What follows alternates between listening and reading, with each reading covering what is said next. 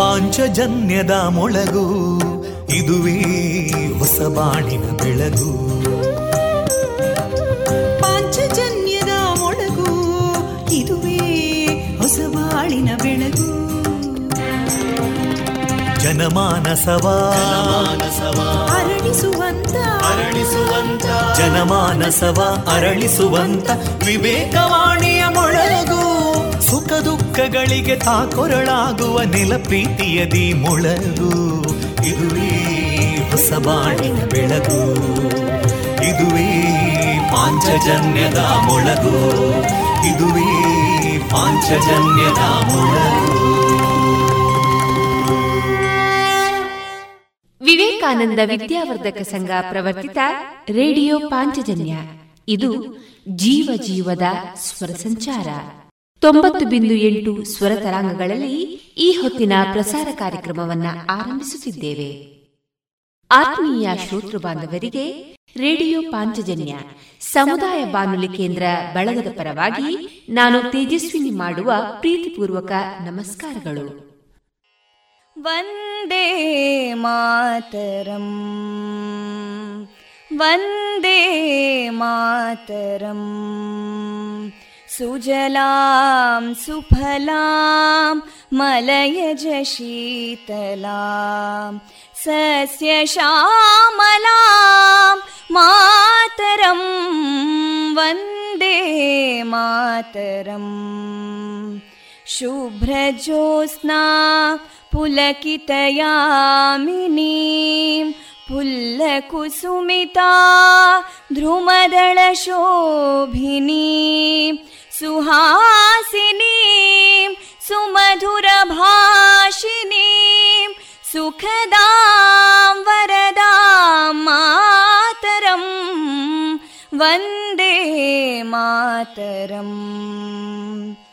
ಕೋಟಿ ಕೋಟಿ ಕಂಠ ಕಲಕಲ ನಿನಾದ ಕರಾಲೇ, ಕೋಟಿ ಕೋಟಿ ಭುಜೈದೃತ ಕರಕಲವಾಲೇ, ಅಬಲಾಂ ಕೇನೋ ಮಾಯೇತೋ ಬಲೇ ಬಹುಬಲಧಾರಿಣೀಂ ನಮಾಮಿ ತಾರಿಣೀಂ ರಿಪುದಲವಾರಿಣೀಂ ಮಾತರಂ ವಂದೇ ಮಾತರಂ. ತುಮಿ ವಿದ್ಯಾ ತುಮಿ ಧರ್ಮ ತುಮಿ ಹೃದಿ ತುಮಿ ಮರ್ಮ ತ್ವಂ ಹಿ ಪ್ರಾಣ ಶರೀರೇ ಬಾಹುತೇ ತುಮಿ ಮಾ ಶಕ್ತಿ ಹೃದಯೇ ತುಮಿ ಮಾ ಭಕ್ತಿ ತೋಮಾರಯಿ ಪ್ರತಿಮಾ ಗಡಿ ಮಂದಿರೆ ಮಂದಿರೆ ವಂದೇ ಮಾತರಂ. ತ್ವಂ ಹಿ ದುರ್ಗಾ ದಶ ಪ್ರಹರಣಧಾರಿಣೀಂ ಕಮಲಾಂ ಕಮಲದಲ ವಿಹಾರಿಣೀಂ ವಾಣೀಂ ವಿದ್ಯಾದಾಯಿನೀಂ ನಮಾಮಿ ತ್ವಾಂ ನಮಾಮಿ ಕಮಲಾಂ ಅಮಲಾಂ ಅತುಲಾಂ ಸುಜಲಾಂ ಸುಫಲಾಂ ಮಾತರಂ ವಂದೇ ಮಾತರಂ. ಶ್ಯಾಮಲಾಂ ಸರಳಾಂ ಸುಸ್ಮಿತಾಂ ಭೂಷಿತಾಂ ಧರಣೀಂ ಭರಣೀಂ ಮಾತರಂ ವಂದೇ ಮಾತರಂ ವಂದೇ ಮಾತರಂ.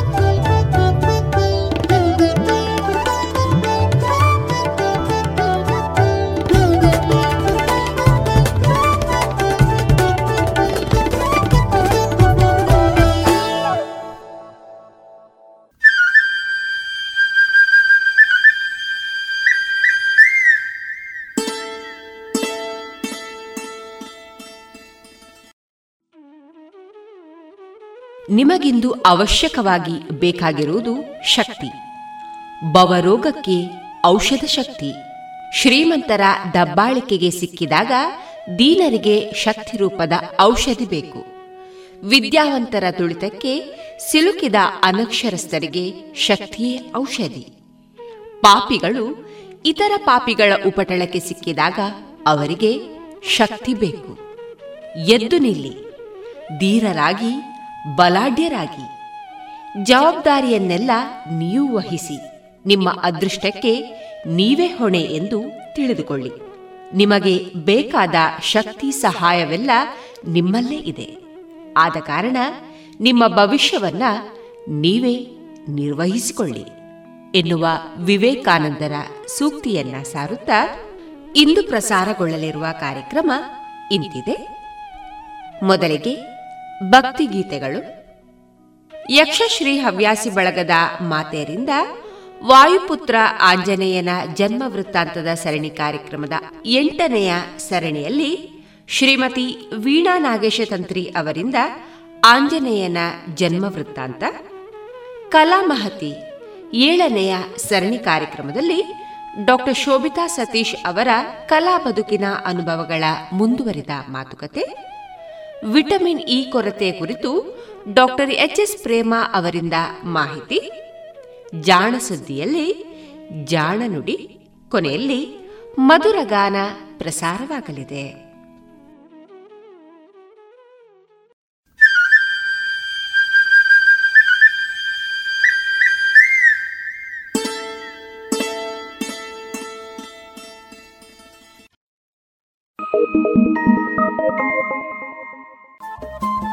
ರೇಡಿಯೋ ಪಾಂಚಜನ್ಯ 90.8 FM ಸಮುದಾಯ ಬಾನುಲಿ ಕೇಂದ್ರ ಪುತ್ತೂರು.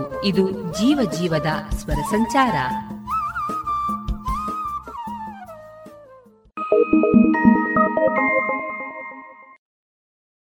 ಇದೀಗ ಮೊದಲಿಗೆ ಭಕ್ತಿಗೀತೆಗಳನ್ನ ಕೇಳೋಣ.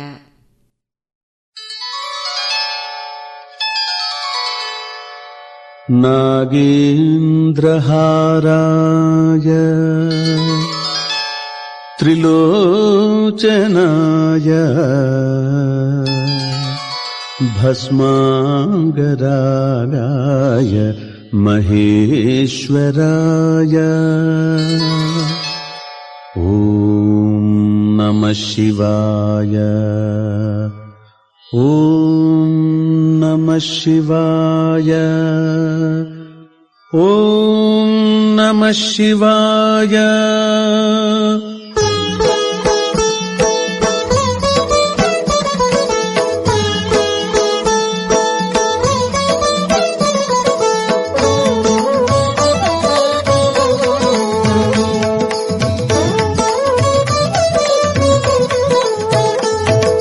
ನಾಗೇಂದ್ರಹಾರಾಯ ತ್ರಿಲೋಚನಾಯ ನಾಗೇಂದ್ರಹಾರಾಯ ತ್ರಿಲೋಚನಾಯ ಭಸ್ಮಾಂಗರಾಗಾಯ ಮಹೇಶ್ವರಾಯ ಭಸ್ಮಾಂಗರಾಗಾಯ ಮಹೇಶ್ವರಾಯ ನಾಗೇಂದ್ರಹಾರಾಯ ತ್ರಿಲೋಚನಾಯ ನಿತ್ಯಾಯ ಶುದ್ಧಾಯ ದಿಗಂಬರಾಯ ನಿತ್ಯಾಯ ಶುದ್ಧಾಯ ದಿಗಂಬರಾಯ ತಸ್ಮೈ ನಕಾರಾಯ ನಮಃ ಶಿವಾಯ ತಸ್ಮೈ ನಕಾರಾಯ ನಮಃ ಶಿವಾಯ ನಾಗೇಂದ್ರಹಾರಾಯ ತ್ರಿಲೋಚನಾಯ ನಾಗೇಂದ್ರಹಾರಾಯ ತ್ರಿಲೋಚನಾಯ.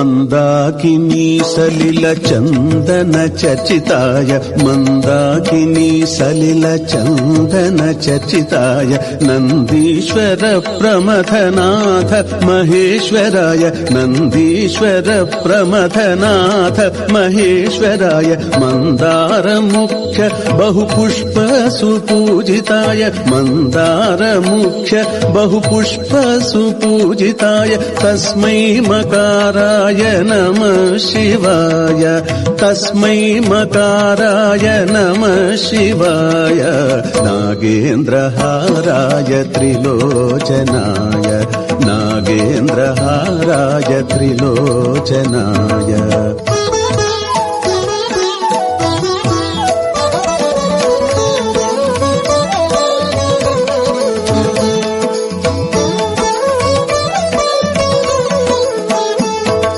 ಶಿವಾಯ ಗೌರಿ ವದನಾರವಿಂದ ಸೂರ್ಯಾಯ ದಕ್ಷಾಧ್ವರನಾಶನಾಯ ಶ್ರೀನೀಲಕಂಠಾಯ ವೃಷಧ್ವಜಾಯ ಶ್ರೀನೀಲಕಂಠಾಯ ವೃಷಧ್ವಜಾಯ ತಸ್ಮೈ ಶಿಖಾರಾಯ ನಮಃ ಶಿವಾಯ ತಸ್ಮೈ ಶಿಖಾರಾಯ ನಮಃ ಶಿವಾಯ ನಾಗೇಂದ್ರಹಾರಾಯ ತ್ರಿಲೋಚನಾಯ ನಾಗೇಂದ್ರಹಾರಾಯ ತ್ರಿಲೋಚನಾಯ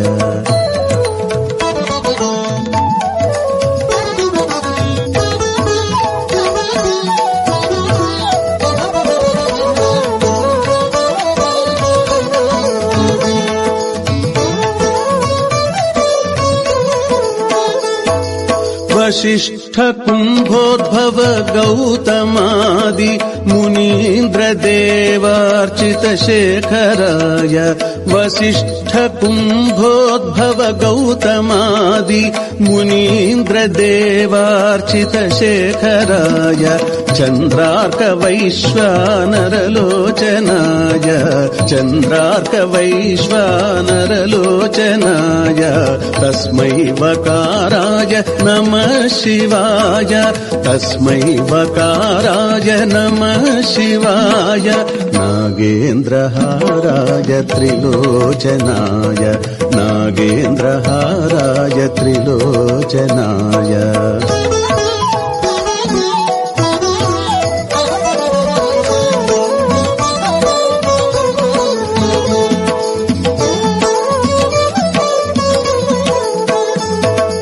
ಯಕ್ಷಸ್ವರೂಪಾಯ ಜಟಾಧರಾಯ ಯಕ್ಷಸ್ವರೂಪಾಯ ಜಟಾಧರಾಯ ಪಿನಾಕಹಸ್ತಾಯ ಸನಾತನಾಯ ಪಿನಾಕಹಸ್ತಾಯ ಸನಾತನಾಯ ದಿವ್ಯಾಯ ದೇವಾಯ ದಿಗಂಬರಾಯ ದಿವ್ಯಾಯ ದೇವಾಯ ದಿಗಂಬರಾಯ ತಸ್ಮೈ ಯಕಾರಾಯ ನಮಃ ಶಿವಾಯ ತಸ್ಮೈ ಯಕಾರಾಯ ನಮಃ ಶಿವಾಯ ನಾಗೇಂದ್ರಹಾರಾಯ ತ್ರಿಲೋಚನಾಯ ಭಸ್ಮಾಂಗರಾಗಾಯ ಮಹೇಶ್ವರಾಯ ನಾಗೇಂದ್ರಹಾರಾಯ ತ್ರಿಲೋಚನಾಯ ನಿತ್ಯಾಯ ಶುದ್ಧಾಯ ದಿಗಂಬರಾಯ ನಿತ್ಯಾಯ ಶುದ್ಧಾಯ ದಿಗಂಬರಾಯ ತಸ್ಮೈ ನಕಾರಾಯ ನಮಃ ಶಿವಾಯ ತಸ್ಮೈ ನಕಾರಾಯ ನಮಃ ಶಿವಾಯ ನಾಗೇಂದ್ರಹಾರಾಯ ತ್ರಿಲೋಚನಾಯ ನಾಗೇಂದ್ರಹಾರಾಯ ತ್ರಿಲೋಚನಾಯ ಪಂಚಾಕ್ಷರಮಿದಂ ಪುಣ್ಯಂ ಯಃ ಪಠೇತ್ ಶಿವಸನ್ನಿಧೌ ಶಿವಲೋಕಮವಾಪ್ನೋತಿ ಶಿವೇನ ಸಹ ಮೋದತೆ. ಇತಿ ಶ್ರೀಮತ್ ಶಂಕರಾಚಾರ್ಯ ವಿರಚಿತಂ ಶಿವಪಂಚಾಕ್ಷರ ಸ್ತೋತ್ರಂ ಸಂಪೂರ್ಣಂ.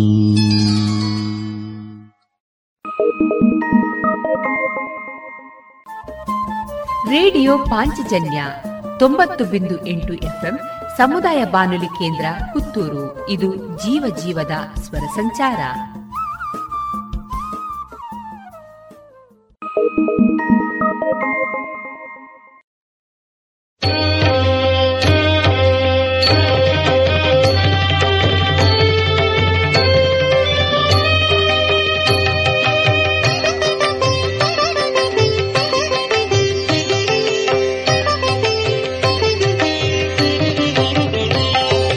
ಶಿವಗಾನಾಮೃತವನು ಸವಿಯುವ ಚಿತ್ತ ಶಾಂತಿಯ ಹೊಂದುವ ಶಿವನಾಮ ಸ್ಮರಣೆಯ ಮಾಡುವ ಚಿನ್ಮಯಾನಂದವ ಪಡೆಯುವ ಶಿವ ಶಿವ ಶಿವ ಶಿವ ಶಿವ ಶಿವ ಮಹಾದೇವ ಹರ ಹರ ಹರ ಹರ ಹರ ಹರ ಮಹಾದೇವ ಶಿವಗಾನಾಮೃತವನು ಸವಿಯುವ ಚಿತ್ತ ಶಾಂತಿಯ ಹೊಂದುವ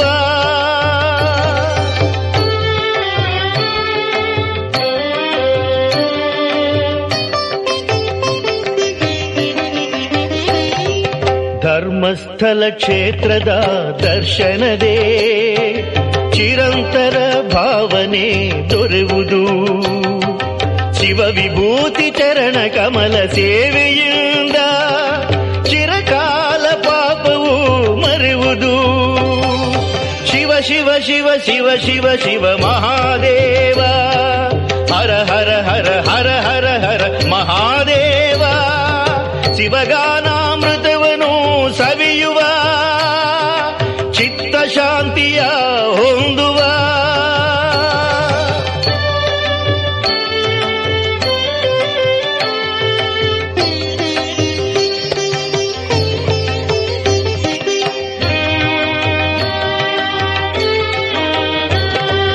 ನೇತ್ರಾವತಿ ತೀರ್ಥವ ಸೇವಿಸಲು ಭವರೋಗಗಳೆಲ್ಲ ಕಳೆವುದು ಮಂಜುನಾಥ ಮಹಿಮೆಯ ಪಠಿಸಲು ನವರಾಗವು ಎದೆಯಲಿ ಮಿಡಿಯುವುದು ಶಿವ ಶಿವ ಶಿವ ಶಿವ ಶಿವ ಶಿವ ಮಹಾದೇವ ಹರ ಹರ ಹರ ಹರ ಹರ ಹರ ಮಹಾದೇವ ಶಿವಗಾನಾಮೃತವನು ಸವಿಯುವ ಚಿತ್ತ ಶಾಂತಿಯ ಹೊಂದುವ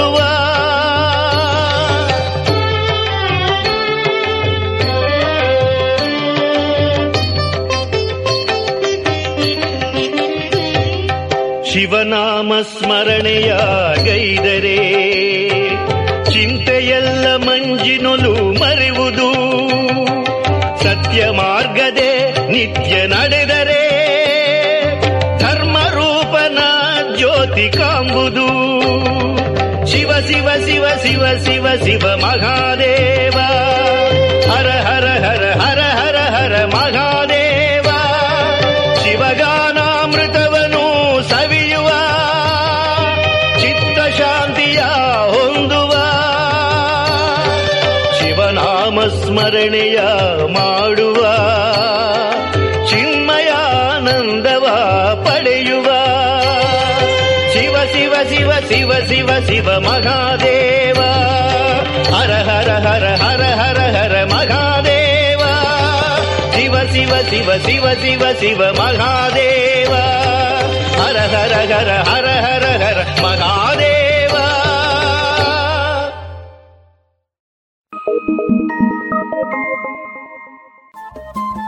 ರೇಡಿಯೋ ಪಾಂಚಜನ್ಯ 90.8 FM ಸಮುದಾಯ ಬಾನುಲಿ ಕೇಂದ್ರ ಪುತ್ತೂರು.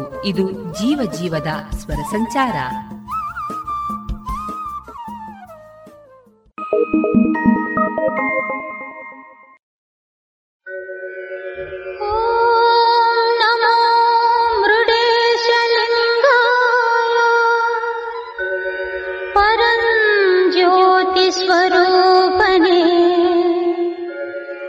सच्चिदानन्दमूर्तये मातो बाल श्री मुरुडेश्वरदेवा नमः कैलासवासाय नमः कैलासवासाय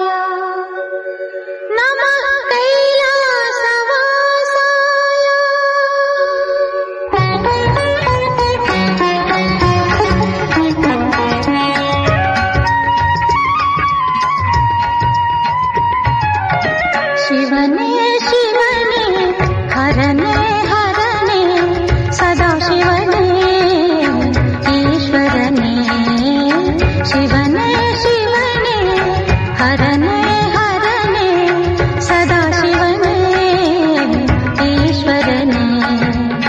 ಈಶ್ವರನೇ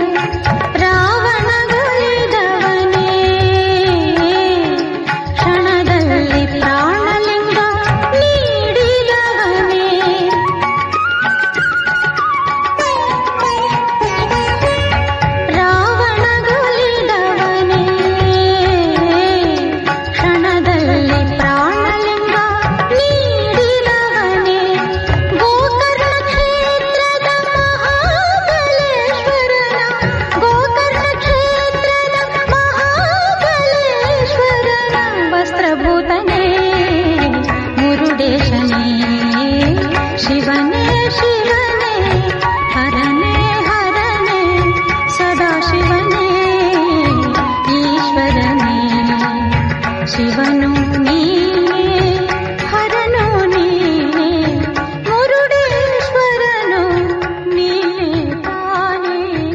ಶಿವನು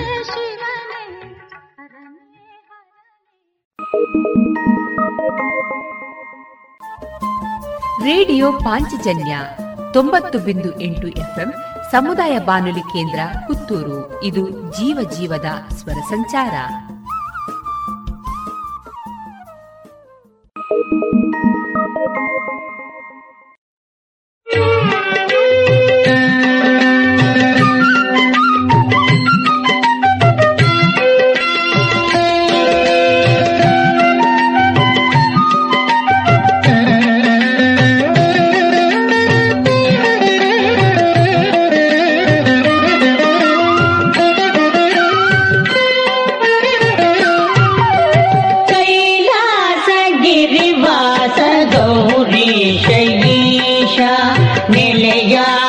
ನೆಲದಲ್ಲಿ ಕ್ಲೇಶಗಳ ನಾಶ ಕೈಲಾಸಗಿರಿವಾಸ ಗೌರೀಶ ಈಶ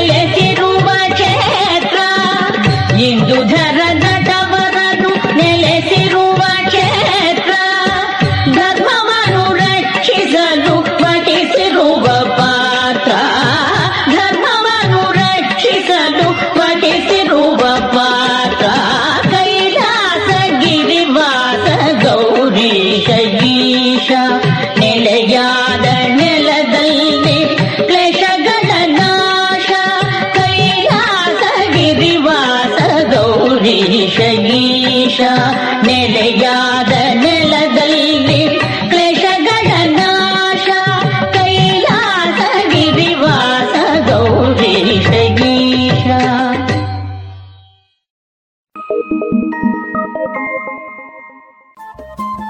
ರೇಡಿಯೋ ಪಾಂಚಜನ್ಯ 90.8 ಎಫ್ಎಂ ಸಮುದಾಯ ಬಾನುಲಿ ಕೇಂದ್ರ ಪುತ್ತೂರು. ಇದು ಜೀವ ಜೀವದ ಸ್ವರ ಸಂಚಾರ.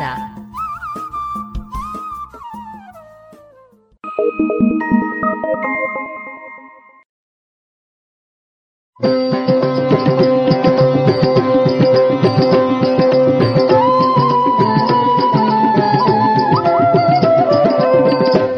ಜಯ ಶ್ರೀ ಮಂಜುನಾಥ ದೇವ, ಜಯ ಜಯ ಸೌಭಾಗ್ಯದಾತ, ಜಯ ಜಯ ಶ್ರೀ ಮಂಜುನಾಥ ದೇವ, ಜಯ ಜಯ ಸೌಭಾಗ್ಯದಾತ, ಪಾಪನಾಶ ಪರಮೇಶ್ವರ ಮೂರ್ತಿ, ಪಾಪನಾಶ ಪರಮೇಶ್ವರ ಮೂರ್ತಿ, ಭುವಿಯಲ್ಲಿ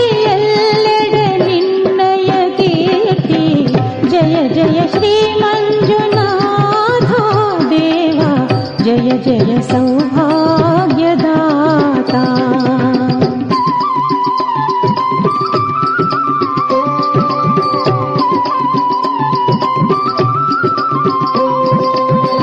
ವಾದಿರಾಜರ ಪೂಜೆಗೆ ಒಲಿದು ಬರ್ಮಣ್ಣ ಹೆಗ್ಗೆಡೆ ಭಕುತಿಗೆ ಮಣಿದು, ವಾದಿರಾಜರ ಪೂಜೆಗೆ ಒಲಿದು ಕರ್ಮಣ್ಣ ಹೆಗ್ಗೆಡೆ ಭಕುತಿಗೆ ಮಣಿದು, ಕದಿರೆಯ ಕೊಳದಿಂದ ಪ್ರೇಮದೆ ಬಂದು ಧರ್ಮಸ್ಥಳದಲ್ಲಿ ನೆಲೆಸಿದೆ ಅಂದು, ನೇತ್ರಾವತಿ ನದಿ ತೀರದೆ ಮೆರೆದು ಭಕ್ತಾದಿಗಳ ಬಳಿಯಲ್ಲಿ ಕರೆದು, ನೇತ್ರಾವತಿ ನದಿ ತೀರದೆ ಮೆರೆದು ಭಕ್ತಾದಿಗಳ ಬಳಿಯಲ್ಲಿ ಕರೆದು, ಕರುಣೆಯ ತೋರಿ ವರಮಳೆ ಸುರಿದು, ಮೆರೆದಿಗ ಸ್ವಾಮಿಯೇ ಒಲಿಯೋ ಎಂದು, ಜಯ ಜಯ ಶ್ರೀ ಮಂಜುನಾಥ ದೇವ,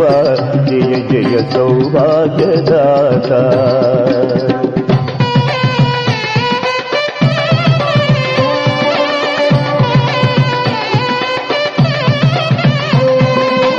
ಶಿವರಾತ್ರಿಯಲ್ಲಿ ನಿನ್ನಯ ಉತ್ಸವ, ಬೆಳ್ಳಿ ರಥದಲ್ಲಿ ನಿನ್ನ ವೈಭವ, ಶಿವರಾತ್ರಿಯಲ್ಲಿ ನಿನ್ನಯ ಉತ್ಸವ, ಬೆಳ್ಳಿ ರಥದಲ್ಲಿ ನಿನ್ನ ವೈಭವ, ಮೇಷ ಸಂಕ್ರಮಣ ಧ್ವಜಾರೋಹಣ, ನವರಾತ್ರಿಯಲ್ಲಿ ನವಾರಾಧನ, ಕಾರ್ತಿಕ ಮಾಸದಿ ಲಕ್ಷ ದೀಪೋತ್ಸವ, ದೀಪಾವಳಿಯಲ್ಲಿ ದಿವ್ಯ ರಥೋತ್ಸವ, ಕಾರ್ತಿಕ ಮಾಸದಿ ಲಕ್ಷ ದೀಪೋತ್ಸವ, ದೀಪಾವಳಿಯಲ್ಲಿ ದಿವ್ಯ ರಥೋತ್ಸವ, ಪಟ್ಟಣ ಜಯಲಿ ನಿನ್ನಯ ಜಾತ್ರೆ, ಅಕ್ಷಯ ನಿನ್ನ ಪ್ರೇಮದ ಪಾತ್ರೆ, ಜಯ ಜಯ ಶ್ರೀ ಮಂಜುನಾಥ ದೇವ, ಜಯ ಜಯ ಸೌಭಾಗ್ಯದಾತ.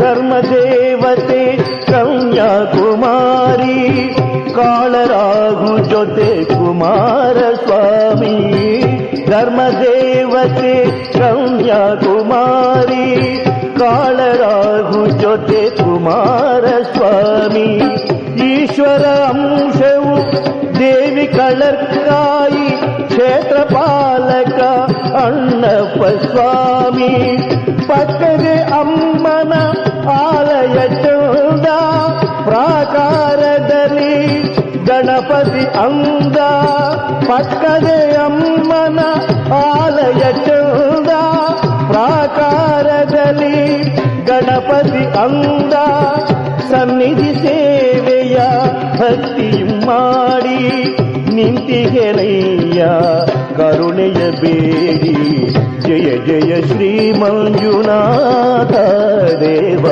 ಜಯ ಜಯ ಸೌಭಾಗ್ಯದಾತ.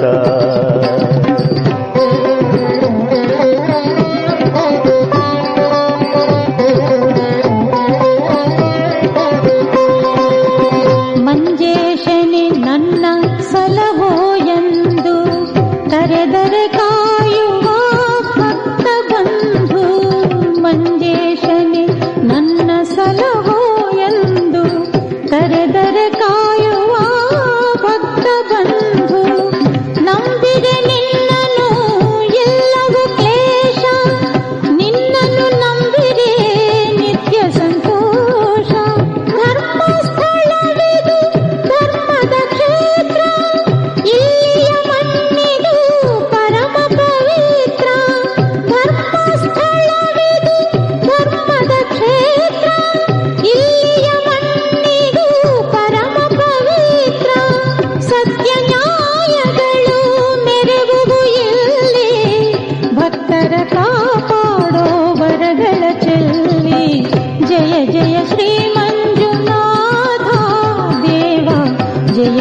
सौभाग्यदाता पापनाश परमेश्वर मूर्ति भुवियलि एल्लेಡೆ ನಿನ್ನಯ ಕೀರ್ತಿ ಜಯ ಜಯ ಶ್ರೀ ಮಂಜುನಾಥ ಜಯ ಜಯ ಸೌಭಾಗ್ಯದಾತಾ ಜಯ ಜಯ ಶ್ರೀ ಮಂಜುನಾಥ.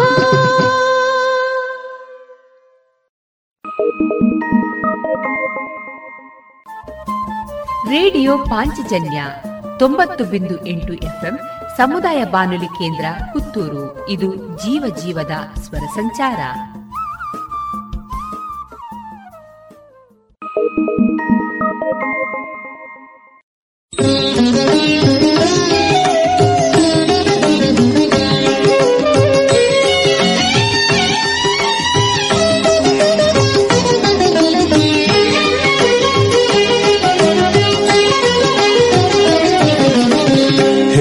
ಪ್ರಭು ಶಂಕರ ಮಂಜುನಾಥನೇ ಆಲಿಸು ನಮ್ಮ ಮೊರೆ.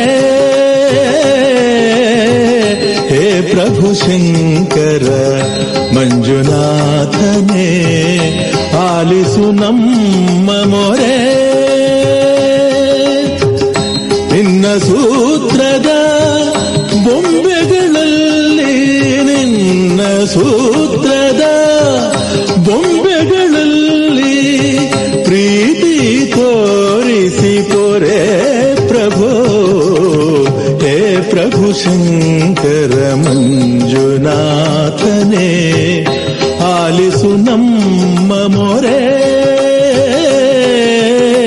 ಹೇ ಪ್ರಭು ಶಂಕರ ಮಂಜುನಾಥನೇ. ಆ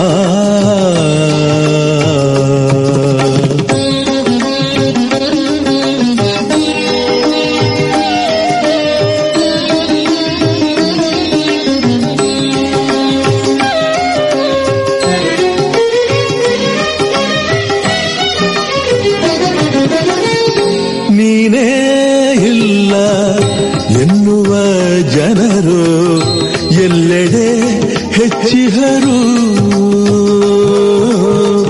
ನೀನೇ ಇಲ್ಲ ಎನ್ನುವ ಜನರು ಎಲ್ಲೆಡೆ ಹೆಚ್ಚಿಹರು.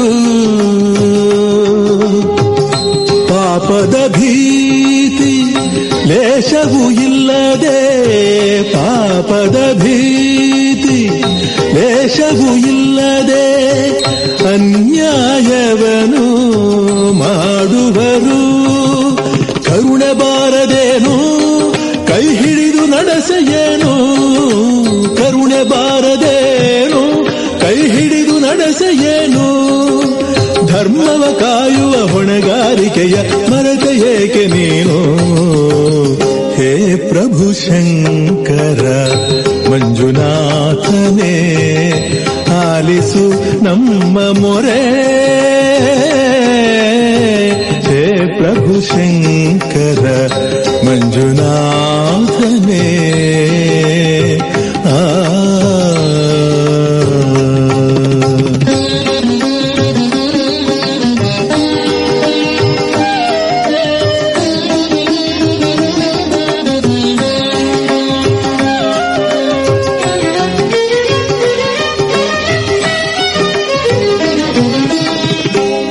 ಮಡಾಮರವ ರೋಗ ರುಜಿನವ ನೀಗಿಸೆಯ ತಂದೆ.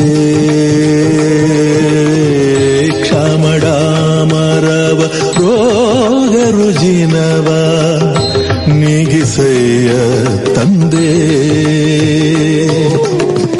ಕ್ಷಮೆಯ ಸಾಗರ ಆಗಿಹ ನೀನು. ಕ್ಷಮೆಯ ಸಾಗರ ಆಗಿಹ ನೀನು. ಮನ್ನಿಸು ಪಾಪವೆಂದೇ ಪ್ರೇಮದಿಂದ ನೀ ಪೊರೆಯದಿದ್ದರೆ ಪ್ರಳಯವು ಸನ್ನಿಹಿತ.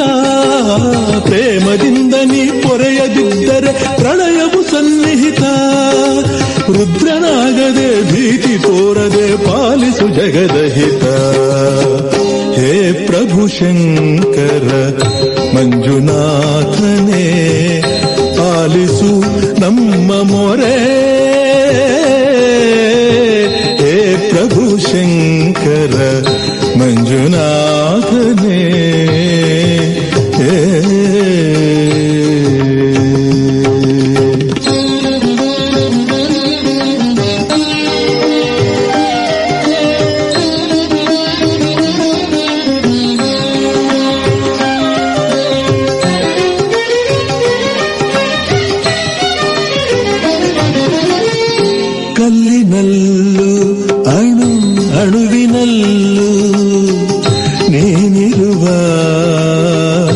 ಸತ್ಯ ತೋರು ಕಲ್ಲಿನಲ್ಲೂ ಅಣು ಅಣುವಿನಲ್ಲೂ ನೀನಿರುವ ಸತ್ಯ ತೋರು. ನಿನ್ನ ಭಕ್ತರ ಶೋಧನೆಯನ್ನು, ನಿನ್ನ ಭಕ್ತರ ಶೋಧನೆಯನ್ನು ನಿಲ್ಲಿಸಿ ನಗೆ ಬೀರು. ನಾಸ್ತಿಕರೆಡೆಯಲ್ಲೂ ನಂಬಿಕೆ ನೆಲೆಸಿರಲಿ, ನಾಸ್ತಿಕರೆಡೆಯಲ್ಲೂ ನಂಬಿಕೆ ನೆಲೆಸಿರಲಿ. ನಾಮವನ ನಗರ ಕ್ಷೇಮವು ಎಂಬ ಭಾವನೆ ಬೆಳಗಿರಲಿ. ಹೇ ಪ್ರಭು ಶಂಕರ ಮಂಜುನಾಥನೇ, ಆಲಿಸು ನಮ್ಮ ಮೊರೆ. ನಿನ್ನ ಸೂತ್ರದ ಬೊಂಬೆಗಳಲ್ಲಿ, ನಿನ್ನ ಸೂತ್ರದ ಬೊಂಬೆಗಳಲ್ಲಿ ಪ್ರೀತಿ ತೋರಿಸಿ ಕೊರೆ ಪ್ರಭೋ. ಹೇ ಪ್ರಭು ಶಂಕರ ಮಂಜುನಾಥನೇ, ಆಲಿಸು ನಮ್ಮ ಮೊರೆ. ಹೇ ಪ್ರಭು ಶಂಕರ ಮಂಜುನಾಥನೇ ಪ್ರಭೋ ಪ್ರಭೋ.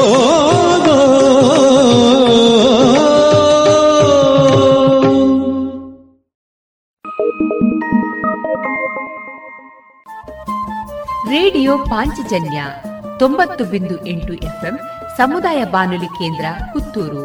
ಇದು ಜೀವ ಜೀವದ ಸ್ವರ ಸಂಚಾರ.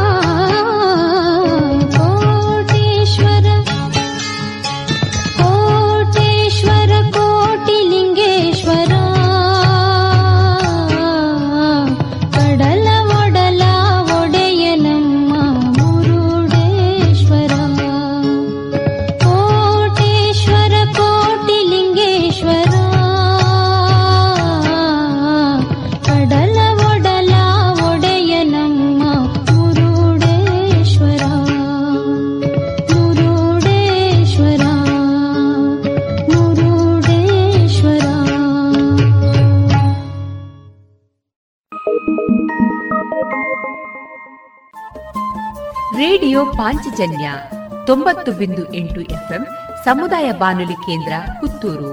ಇದು ಜೀವ ಜೀವದ ಸ್ವರ ಸಂಚಾರ.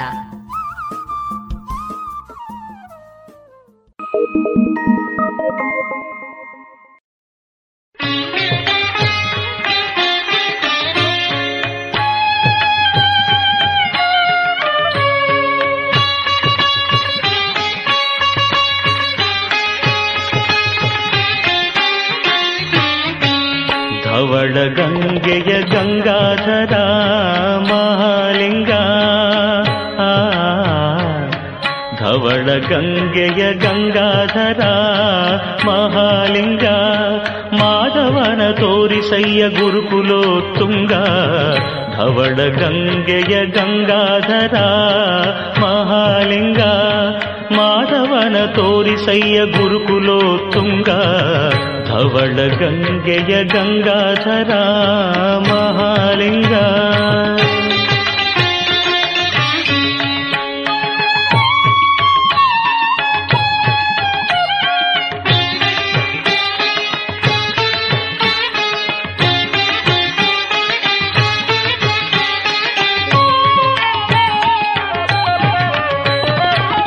ಅರ್ಚಿಸಿದವರಿಗ ಭೀಷ್ಟೆಯ ಕೊಡುವ, ಅರ್ಚಿಸಿದವರಿಗ ಭೀಷ್ಟೆಯ ಕೊಡುವ, ಹೆಚ್ಚಿದ ಅಧಗಳ ತರಿದು ಬಿಸುಟುವ. ಅರ್ಚಿಸಿದವರಿಗ ಭೀಷ್ಟೆಯ ಕೊಡುವ, ಹೆಚ್ಚಿದ ಅಧಗಳ ತರಿದು ಬಿಸುಟುವ, ದುಶ್ಚರಿತಗಳೆಲ್ಲ ದೂರದಲ್ಲಿಡುವ. ದುಶ್ಚರಿತಗಳೆಲ್ಲ ದೂರದಲ್ಲಿಡುವ, ನಮ್ಮಚ್ಚುತಗಲ್ಲದ ಅಸುರರ ಬಡಿವ. ಧವಳ ಗಂಗೆಯ ಗಂಗಾಧರ ಮಹಾಲಿಂಗ, ಮಾಧವನ ತೋರಿಸಯ್ಯ ಗುರುಕುಲೋತ್ತುಂಗ. ಧವಳ ಗಂಗೆಯ ಗಂಗಾಧರ ಮಹಾಲಿಂಗ.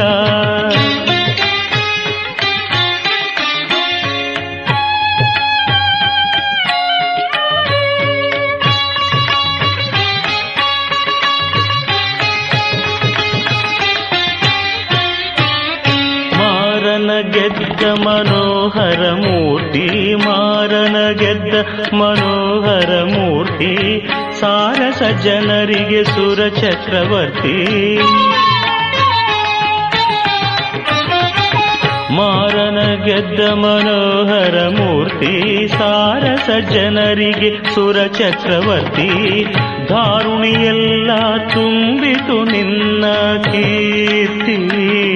ಧಾರುಣಿಯೆಲ್ಲ ತುಂಬಿತು ನಿನ್ನ ಕೀರ್ತಿ, ಪುರಾರಿಯ ತೋರಿಸೋ ನಿನಗೆ ಶರಣಾರ್ಥಿ.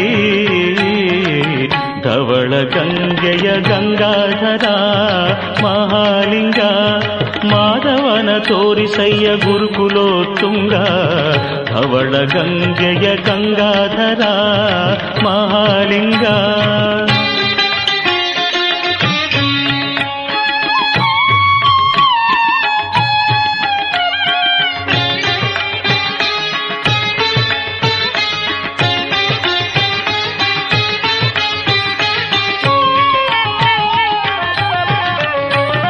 ಚನ್ನ ಪ್ರಸನ್ನ ಶ್ರೀಹಯವದ ನನ್ನ, ಚನ್ನ ಪ್ರಸನ್ನ ಶ್ರೀಹಯವದ ನನ್ನ, ಅನುದಿನ ನೆನೆವಂತೆ ಮಾಡು ನೀನೆನ್ನ.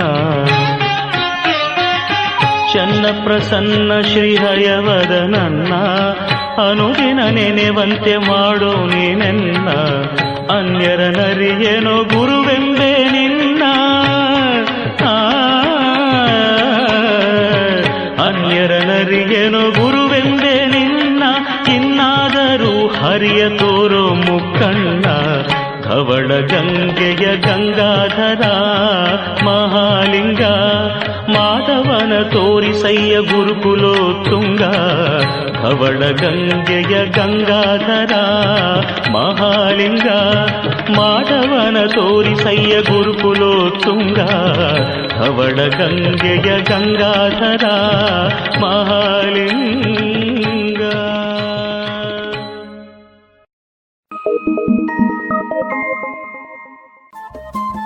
ರೇಡಿಯೋ ಪಾಂಚಜನ್ಯ 90.8 FM ಸಮುದಾಯ ಬಾನುಲಿ ಕೇಂದ್ರ ಪುತ್ತೂರು. ಇದು ಜೀವ ಜೀವದ ಸ್ವರ ಸಂಚಾರ.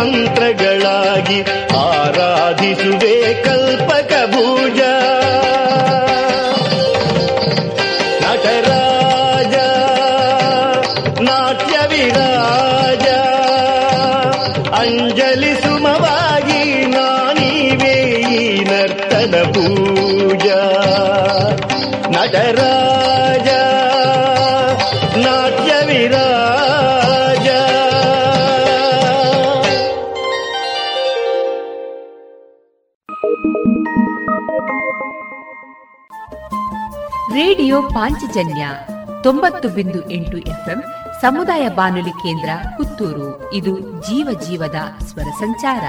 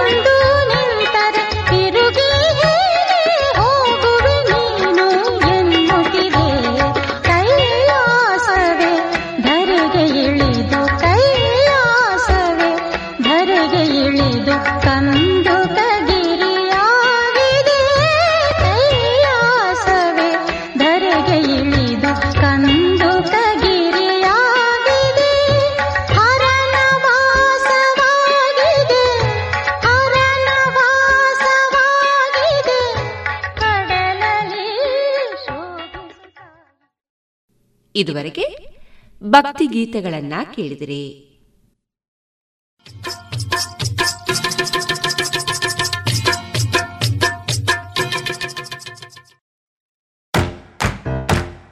ಬನ್ನಿ ಎಲ್ಲ ಸೇರಿ ಹೊಸ ಹೆಜ್ಜೆ ಇಡೋಣ, ಬನ್ನಿ ಹೊಸ ನಿರ್ಣಯ ಮಾಡಿ ಬಿಡೋಣ, ಮಾಸ್ಕ್ ಹಾಕದಿದ್ರೆ ದೂರೋಣ, ಹೇ ಕರೋನಾವನ್ನು ತಡೆಯೋಣ, ನಾವೆಲ್ಲರೂ ಮಾಡುವ ಸಂಕಲ್ಪ ನಾವೇ ಭರವಸೆ ನೀಡೋಣ, ಮಾಸ್ಕ್ ಹಾಕದಿದ್ರೆ ದೂರೋಣ, ಹೇ ಕರೋನಾವನ್ನು ತಡೆಯೋಣ. ಭಾರತ ಸರ್ಕಾರದ ಮೂಲಕ ಸಾರ್ವಜನಿಕ ಹಿತಾಸಕ್ತಿ ಮೇರೆಗೆ ಪ್ರಕಟಿಸಲಾಗಿದೆ.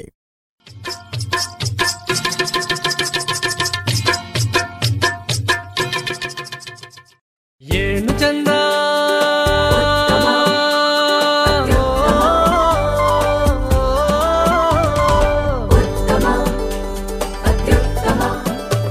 ಸರಿಸಾಟಿ ಇಲ್ಲದ ಸ್ವಾದ, ಅಹಬಲು ರುಚಿ ಸ್ವದೇಶಿ ಸಾರ, ಅನನ್ಯ ಅದಮ್ಯ ಕ್ಯಾಂಕೋ ಚಾಕ್ಲೇಟ್, ಸ್ವದೇಶಿ ಸ್ವಾದ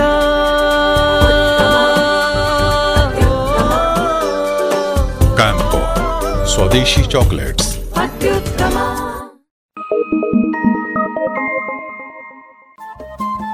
ರೇಡಿಯೋ ಪಾಂಚಜನ್ಯ 90.8 FM ಸಮುದಾಯ ಬಾನುಲಿ ಕೇಂದ್ರ ಪುತ್ತೂರು. ಇದು ಜೀವ ಜೀವದ ಸ್ವರ ಸಂಚಾರ.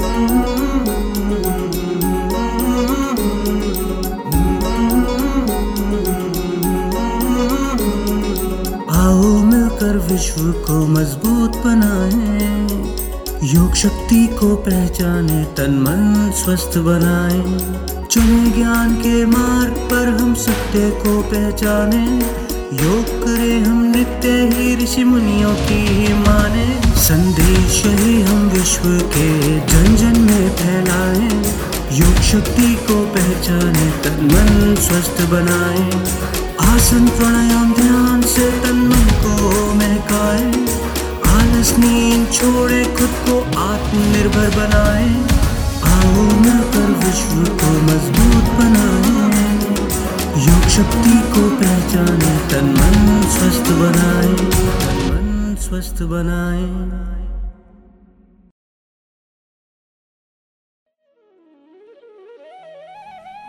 इनेगा ಯಕ್ಷಶ್ರೀ ಹವ್ಯಾಸಿ ಬಳಗದ ಮಾತೆಯರಿಂದ ವಾಯುಪುತ್ರ ಆಂಜನೇಯನ ಜನ್ಮ ವೃತ್ತಾಂತದ ಸರಣಿ ಕಾರ್ಯಕ್ರಮದ 8ನೇ ಸರಣಿಯಲ್ಲಿ ಶ್ರೀಮತಿ ವೀಣಾ ನಾಗೇಶ ತಂತ್ರಿ ಅವರಿಂದ ಆಂಜನೇಯನ ಜನ್ಮ ವೃತ್ತಾಂತ. ತುಂಬು ತುಂಬು ತುಂಬಿಕೋ ಜ್ಞಾನ ಕುಂಭ ತುಂಬಿಕೋ, ತುಂಬು ತುಂಬಿಕೋ ತುಂಬು ತುಂಬಿಕೋ, ತುಂಬು ತುಂಬಿಕೋ, ತುಂಬು ತುಂಬಿಕೋ. ಹೌದು, ಜ್ಞಾನವೆಂಬ ದೊಡ್ಡ ಪಾತ್ರೆಯನ್ನು ತುಂಬಿಸಿಕೊಳ್ಳಲು ಪರ್ಯಾಯವಾಗಿರುವ ಈ ರೇಡಿಯೋ ಪಾಂಚಜನ್ಯದ ಕೇಳುಗ ಬಂಧುಗಳಿಗೆ ವೀಣಾ ನಾಗೇಶತಂತ್ರಿ ಮಾಡುವ ನಮಸ್ಕಾರಗಳು. ಇಂದು ರಾಮಾಯಣದ ಹರಿಕಾರನಾಗಿರುವ ಭಕ್ತಾಗ್ರೇಸರ ಹನುಮಂತ ಪಂಚಮವೇದ ಎಂದು ಕರೆಸಿಕೊಳ್ಳುವ ಮಹಾಭಾರತದಲ್ಲೂ ಕಾಣಿಸಿಕೊಂಡು ಮಹಿಮಾನ್ವಿತನೆನಿಸಿಕೊಂಡ ಒಂದು ಘಟನೆಯನ್ನು ಹೇಳಲಿಚ್ಛಿಸುತ್ತೇನೆ. ಶ್ರೀಮದ್ ರಾಮಾಯಣದಲ್ಲಿ ಶ್ರೀರಾಮನ ಬಂಟನಾಗಿ ಕಾಣಿಸಿಕೊಂಡ ಜಿತೇಂದ್ರಿಯನು ಚಿರಂಜೀವಿಯಾಗಿಯೇ ಎಲ್ಲ ಯುಗಗಳಲ್ಲೂ ಇರುವನಲ್ಲವೇ? ಆಗಲೇ ತ್ರೇತಾಯುಗ ಕಳೆದು ಲಕ್ಷೋಪಲಕ್ಷ ವರ್ಷಗಳಾಗಿದ್ದವು. ಮುಂದೆ ದ್ವಾಪರ ಯುಗದಲ್ಲೂ ಅದೇ ಗಂಧಮಾದನ ಪರ್ವತದ ತಪ್ಪಲಿನಲ್ಲಿ ರಾಮಧ್ಯಾನವನ್ನು ಮಾಡುತ್ತಾ ಹನುಮಂತನು ವಾಸ ಮಾಡುತ್ತಿದ್ದನು. ಚಂದ್ರವಂಶದ ಕೌರವರು ಪಾಂಡವರು ಮಹಾಭಾರತದಲ್ಲಿ ಕಾಣಿಸಿಕೊಳ್ಳುವ ವೀರಪುತ್ರರು.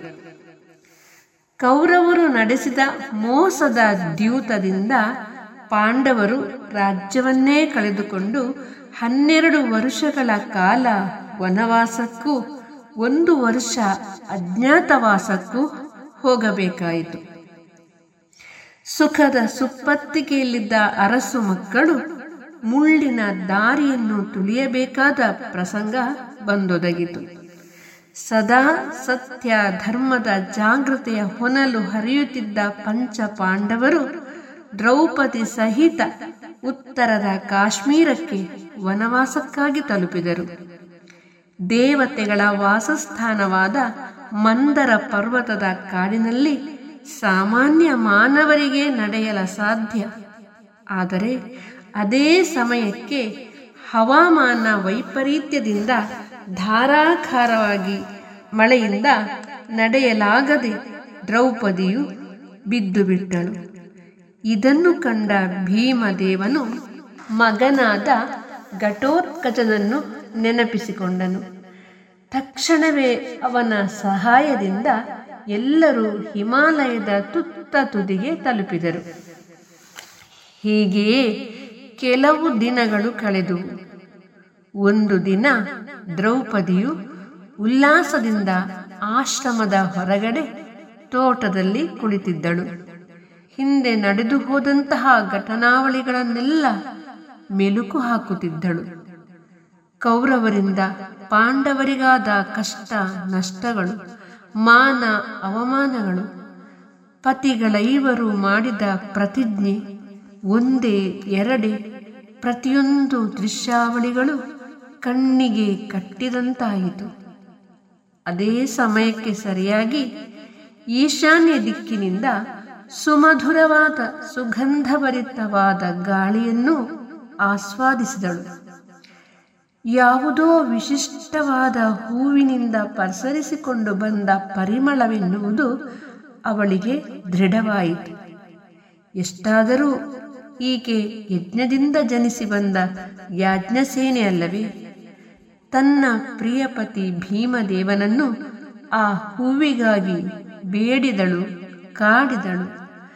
ಅಸಮ್ಮತಿ ಸೂಚಿಸಿದಾಗ, ಎಷ್ಟಾದರೂ ನೀವು ಪವನಸುತನಲ್ಲವೇ, ಆದ್ದರಿಂದ ಗಾಳಿಯಿಂದ ಪಸರಿಸಿಕೊಂಡು ಬಂದಿರುವ ಆ ಹೂವಿನ ಪರಿಮಳವನ್ನು ತಾವು ಆಘ್ರಾಣಿಸಲಿಲ್ಲವೇ ಎಂದು ಪ್ರಶ್ನಿಸಿದಳು.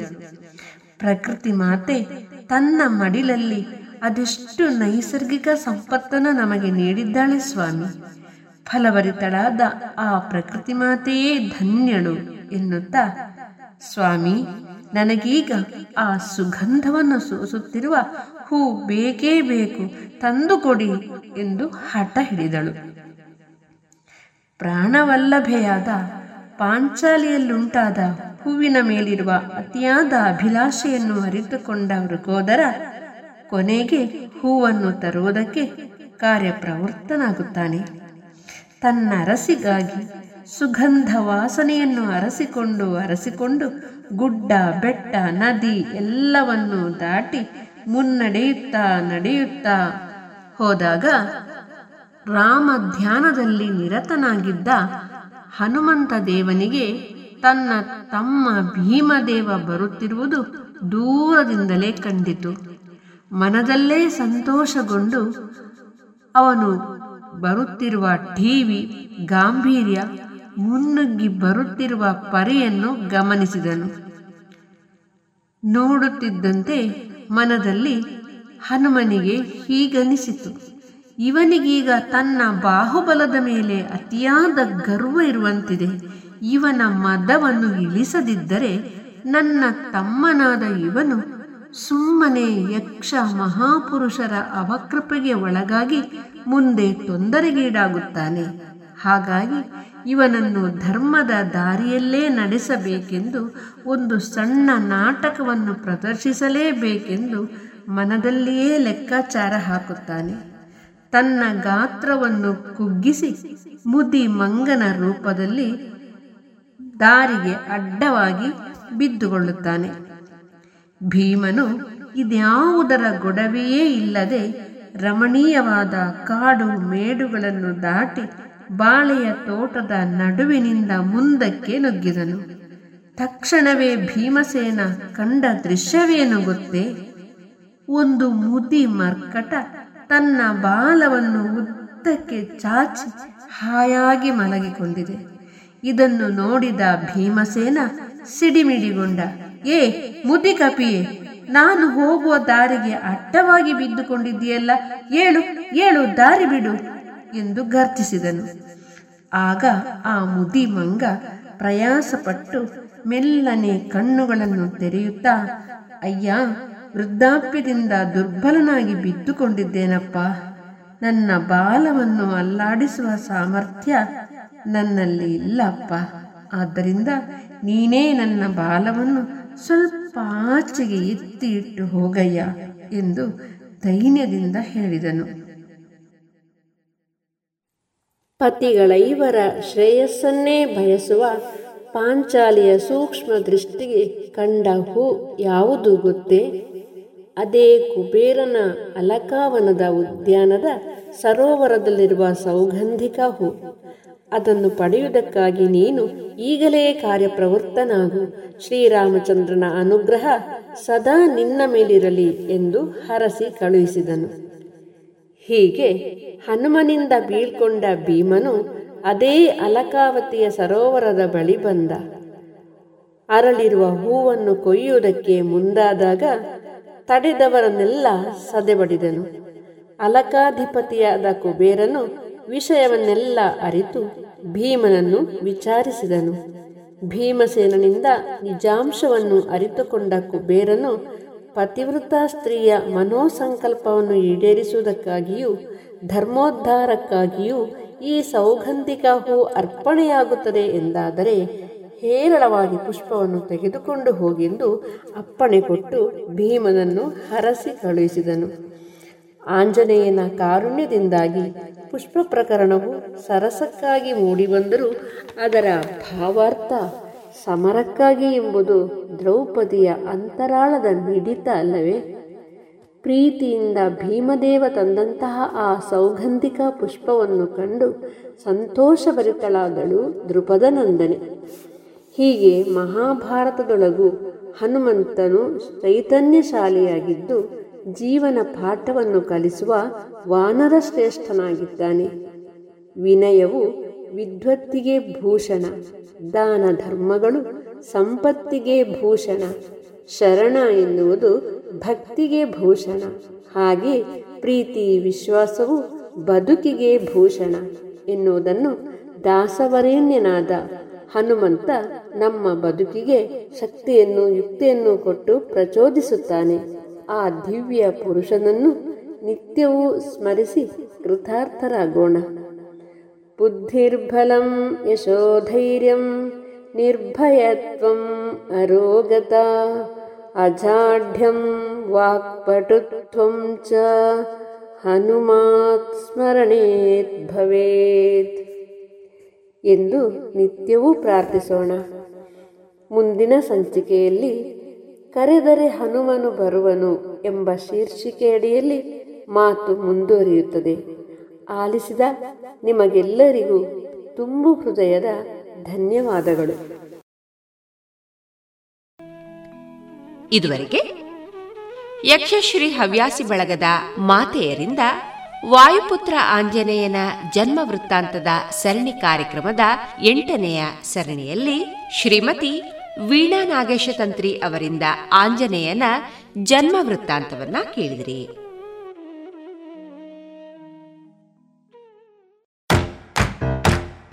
ಬನ್ನಿ ಎಲ್ಲ ಸೇರಿ ಹೊಸ ಹೆಜ್ಜೆ ಇಡೋಣ, ಬನ್ನಿ ಹೊಸ ನಿರ್ಣಯ ಮಾಡಿ ಬಿಡೋಣ, ಮಾಸ್ಕ್ ಹಾಕದಿದ್ರೆ ದೂರೋಣ, ಹೇ ಕರೋನಾವನ್ನು ತಡೆಯೋಣ, ನಾವೆಲ್ಲರೂ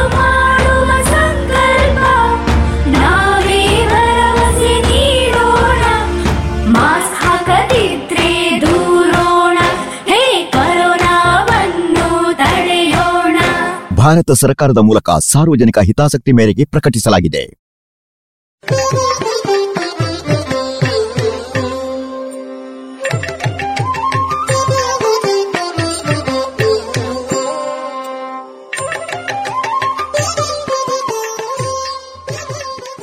ಇದೀಗ ಕಲಾಮಹತಿ 7ನೇ ಸರಣಿ ಕಾರ್ಯಕ್ರಮದಲ್ಲಿ ಡಾಕ್ಟರ್ ಶೋಭಿತಾ ಸತೀಶ್ ಅವರ ಕಲಾ ಬದುಕಿನ ಅನುಭವಗಳ ಮುಂದುವರೆದ ಮಾತುಕತೆಯನ್ನ ಕೇಳೋಣ.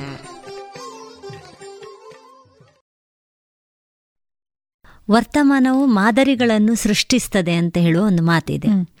ಮಾದರಿ ಅಂದ ತಕ್ಷಣ ಈಗ ಕಲಿತಾ ಇರುವಂತಹ ಶಿಕ್ಷಣಾರ್ಥಿಗೆ ತಕ್ಷಣ ಯಾರನ್ನೋ ಒಬ್ಬರನ್ನು ಕಂಡಾಗ ಇವರು ನೀವೀಗಾಗಲೇ ಹೇಳಿದಾಗೆ ಪಾಠ ಮಾಡಿದ ರೀತಿ ಇರ್ಬೋದು, ಅವರ ಸಂವಹನ ಕ್ರಮ ಇರ್ಬೋದು, ಅವರ ಬೌದ್ಧಿಕತೆ ಇರ್ಬೋದು, ಇದು ಎಲ್ಲಿಯೋ ನಿಮ್ಮನ್ನು ಕೂಡ ಮುಟ್ಟಿದೆ, ನಿಮ್ಮನ್ನು ತಟ್ಟಿದೆ. ಆ ರೀತಿ ನೋಡಿದಾಗ ಮಾದರಿಗಳು ಹೇಗಿರಬೇಕು? ಇದು ನಾನು ಹೆಚ್ಚಿನ ಕಡೆಗಳಲ್ಲಿ ಹೇಳುವಂಥ ವಿಷಯ. ನೀವು ಕೇಳುವಾಗ ನಂಗೆ ಭಾಳ ಸಂತೋಷ ಆಯಿತು. ನಾನು ಎಲ್ಲಾದರೂ ಭಾಷಣ ಮಾಡಲಿಕ್ಕೆ ಹೋಗುವಾಗ ಇದನ್ನು ಯಾವತ್ತೂ ಹೆಚ್ಚಾಗಿ ಒತ್ತು ಕೊಡ್ತೇನೆ ನಾನು. ನೀವು ಮಾದರಿಗಳು ಹೇಗಿರಬೇಕು ಅಂತೇಳಿದರೆ, ನಾನು ಆಗಲೇ ಹೇಳಿದೆ, ಒಂದಷ್ಟು ರಾಷ್ಟ್ರ ನಾಯಕರುಗಳ ಹೆಸರುಗಳೋ ಅಥವಾ ಇನ್ನೂ ದೇಶಭಕ್ತರ ಹೆಸರುಗಳೋ ರಪ್ಪ ನಾವು ಹೇಳಿಬಿಡ್ತೇವೆ. ಅದೇಯ ನಮ್ಮ ಮನೆಯೊಳಗಿರುವಂತಹ, ನಮ್ಮನ್ನು ಪ್ರೀತಿಸುವಂತಹ, ನಮಗೆ ಒಂದು ಮಾದರಿಯಾದಂತಹ ಒಂದಷ್ಟು ಮನಸ್ಸುಗಳುಂಟಲ್ಲ, ನಮಗೆ ಮಾದರಿ ಆಗಬೇಕು. ಅದು ಆರಂಭಿಕ ಹಂತದಲ್ಲಿ ಅವರೇ ನಮಗೆ ಮಾದರಿ. ಯಾಕೆಂತ ಹೇಳಿದರೆ, ಎಷ್ಟೋ ಮನೆಗಳಲ್ಲಿ ತುಂಬ ಕಷ್ಟಪಟ್ಟು ಜೀವನ ಮಾಡುವಂತಹ ಒಂದಷ್ಟು ಜನರಿರ್ತಾರೆ. ಈಗ ಉದಾಹರಣೆಗೆ ಒಂದು ಮನೆಯಲ್ಲಿ ಅಜ್ಜಿ, ಅವರು ಅಜ್ಜಿಯ ಪ್ರೀತಿ, ದೊಡ್ಡಪ್ಪನ ಶ್ರಮ, ಚಿಕ್ಕಪ್ಪನ ವಿಶ್ವಾಸ ಮತ್ತು ಇನ್ನೊಬ್ಬರ ಏನೋ ಅದು ನಮಗೆ ಮಾದರಿ ಆಗಬೇಕು ಅಂತ, ಅದು ಕಣ್ಣಿಗೆ ಕಾಣೋದಿಲ್ಲ ಎಷ್ಟೋ ಸಂದರ್ಭಗಳಲ್ಲಿ ಅಂತ. ನನಗೆ ಅದು ಭಾಳಷ್ಟು ಬೇಸರ ಇದೆ. ಯಾಕಂತ ಹೇಳಿದರೆ, ಮನೆಯ ಸುತ್ತಮುತ್ತಲೇ ಇರುವಂತಹ ವ್ಯಕ್ತಿಗಳ ಇಂಪಾರ್ಟೆನ್ಸ್ ನಮಗೆ ಗೊತ್ತಾಗೋದಿಲ್ಲ ಅಂತ. ಬರೀ ಮನೆ ಮಾತ್ರ ಅಲ್ಲ, ಶಾಲೆ ಕೂಡ. ಶಾಲೆಗೆ ಬಂದಾಗ ಅಲ್ಲಿಯ ಟೀಚರ್ಸು ಎಷ್ಟೋ ತುಂಬ ಡೆಡಿಕೇಟೆಡ್ ಆಗಿರುವಂಥ ಟೀಚರ್ಸ್ ಇರ್ಬೋದು, ಅವರ ಕಾರ್ಯವೈಖರಿ ಇರ್ಬೋದು, ಅದು ನಮಗೆ ಮಾದರಿ ಆಗಬೇಕು. ನಾನು ಆ ಟೀಚರು ಒಂದು ಮಾಡ್ತಾರೆ ಅಂತ ಸೃಜನಶೀಲತೆ, ಅವರು ನಮ್ಮನ್ನು ಹೇಗೆ ಯೋಚನೆ ಮಾಡುವ ಹಾಗೆ ಮಾಡ್ತಾರೆ, ನಾನು ಕೂಡ ಹಾಗೆ ಆಗಬೇಕು ಅಂತ ಹೇಳುವಂತಹ ಮನಸ್ಥಿತಿ ನಿರ್ಮಾಣ ಆಗಬೇಕು. ಅವರು ಮಾದರಿ ಆಗಬೇಕು. ಮೊದಲು ಅವರ ಆ ಮಾದರಿಯನ್ನು ತಗೊಂಡ್ರೆ ನಮಗೆ ದೊಡ್ಡ ಮಾದರಿಗೆ ಹೋಗ್ಲಿಕ್ಕಾಗ್ತದೆ ಅಂತ. ಈಗ ನಾವು ಒಂದು ಗುರಿಯನ್ನು ತಲುಪಬೇಕು ಅಂತಾದರೆ ಅದಕ್ಕೆ ಒಬ್ಜೆಕ್ಟಿವ್ಸ್ ಬೇಕು. ಏಮ್ಸ್ ರೀಚ್ ಆಗಬೇಕಾದ್ರೆ ನಮಗೆ ಒಬ್ಜೆಕ್ಟಿವ್ಸ್ ಬೇಕು. ಗುರಿ ತಲುಪಬೇಕಾದ್ರೆ ಈ ಉದ್ದೇಶಗಳು ಸ್ಪಷ್ಟವಾಗಿರಬೇಕು. ಇಲ್ಲಿ ಫಸ್ಟಿನ ಮಾದರಿಗಳು ಸ್ಪಷ್ಟವಾಗಿದ್ದರೆ ನಾವೊಂದು ವ್ಯಕ್ತಿತ್ವವನ್ನು ರೂಪಿಸುವಂಥ ಸಂದರ್ಭದಲ್ಲಿ ಆ ನಮ್ಮ ಗುರಿ ಏನಿದೆಯೋ ಅದು ಸ್ಪಷ್ಟವಾಗಿ ನಮಗೊಂದು ರೂಪ ಕೊಡ್ತದೆ ವ್ಯಕ್ತಿತ್ವಕ್ಕೆ. ಆದ ಕಾರಣ ಮಾದರಿಗಳು ನಮ್ಮ ಸುತ್ತಮುತ್ತಲೇ ಇದ್ದಾರೆ.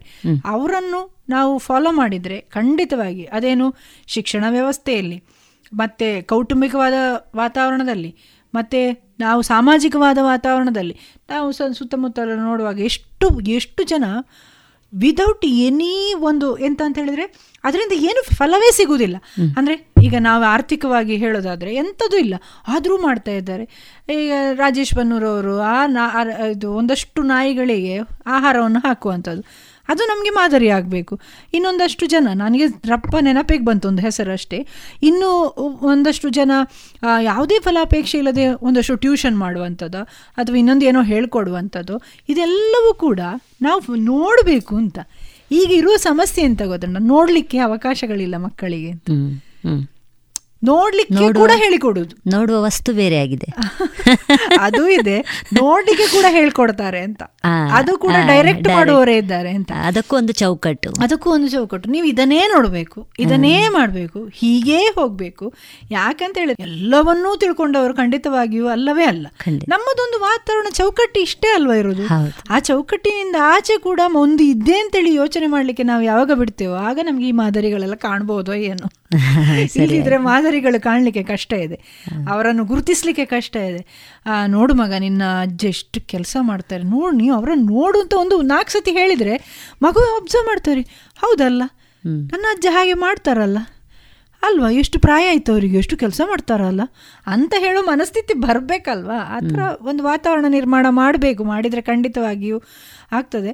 ಅಂಥ ಮನಸ್ಸುಗಳಿದ್ದಾರೆ ನಮ್ಮ ಸಮಾಜದಲ್ಲಿ, ಒಳ್ಳೆಯ ಮನಸ್ಸುಗಳು ಖಂಡಿತ ಇದ್ದಾರೆ. ಆದರೂ ಕೂಡ ಇನ್ನಷ್ಟು ಏನು ಒತ್ತು ಕೊಡಬೇಕು. ಯಾಕಂದ್ರೆ ಆ ಚೌಕಟ್ಟಿನಿಂದ ಆಚೆ ಯೋಚಿಸಿ ಅಂತ ಒಂದು ಪುಸ್ತಕ ಇದೆಯಾ, ಅದರ ಹಾಗೆ ಒಂದು ಎಲ್ಲೋ ನೋಡಿದೆ ಅನ್ಪು, ಚೌಕಟ್ಟಿನಿಂದ ಆಚೆ ಯೋಚಿಸಿ ಅಂತೇಳಿ ಏನೋ ಒಂದು ಪುಸ್ತಕವ ಯಾರು ಮಾತಾಡಿದ ನೆನಪಿಲ್ಲ.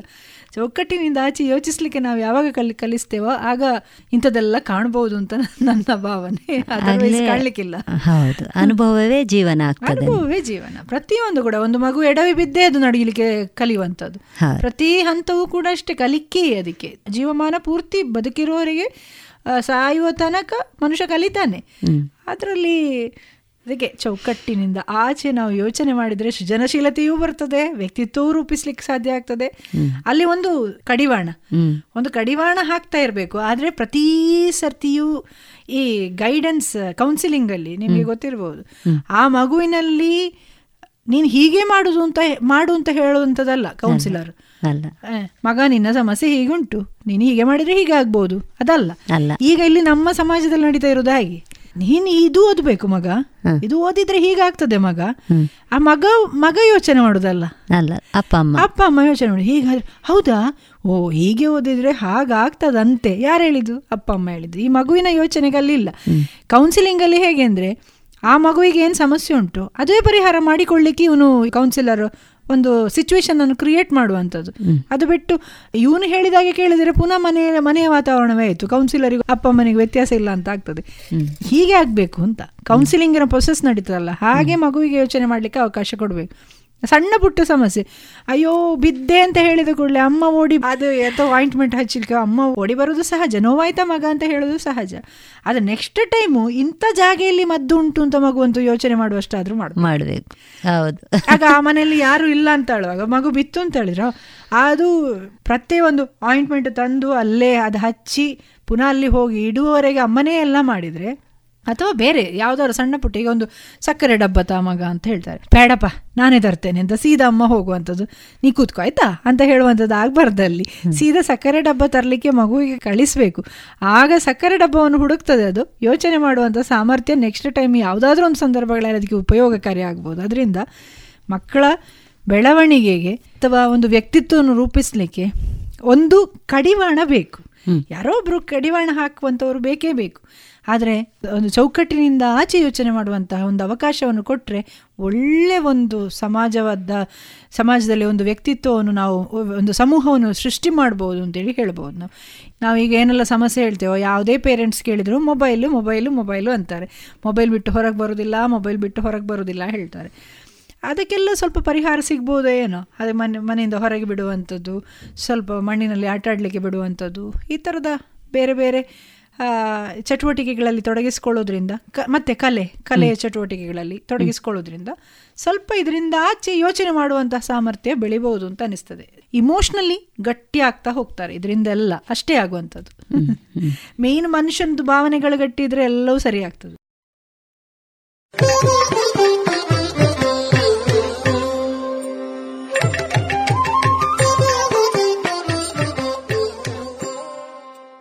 ಇದುವರೆಗೆ ಕಲಾಮಹತಿ ಏಳನೆಯ ಸರಣಿ ಕಾರ್ಯಕ್ರಮದಲ್ಲಿ ಡಾಕ್ಟರ್ ಶೋಭಿತಾ ಸತೀಶ್ ಅವರ ಕಲಾ ಬದುಕಿನ ಅನುಭವಗಳ ಮಾತುಕತೆಯನ್ನ ಕೇಳಿದಿರಿ.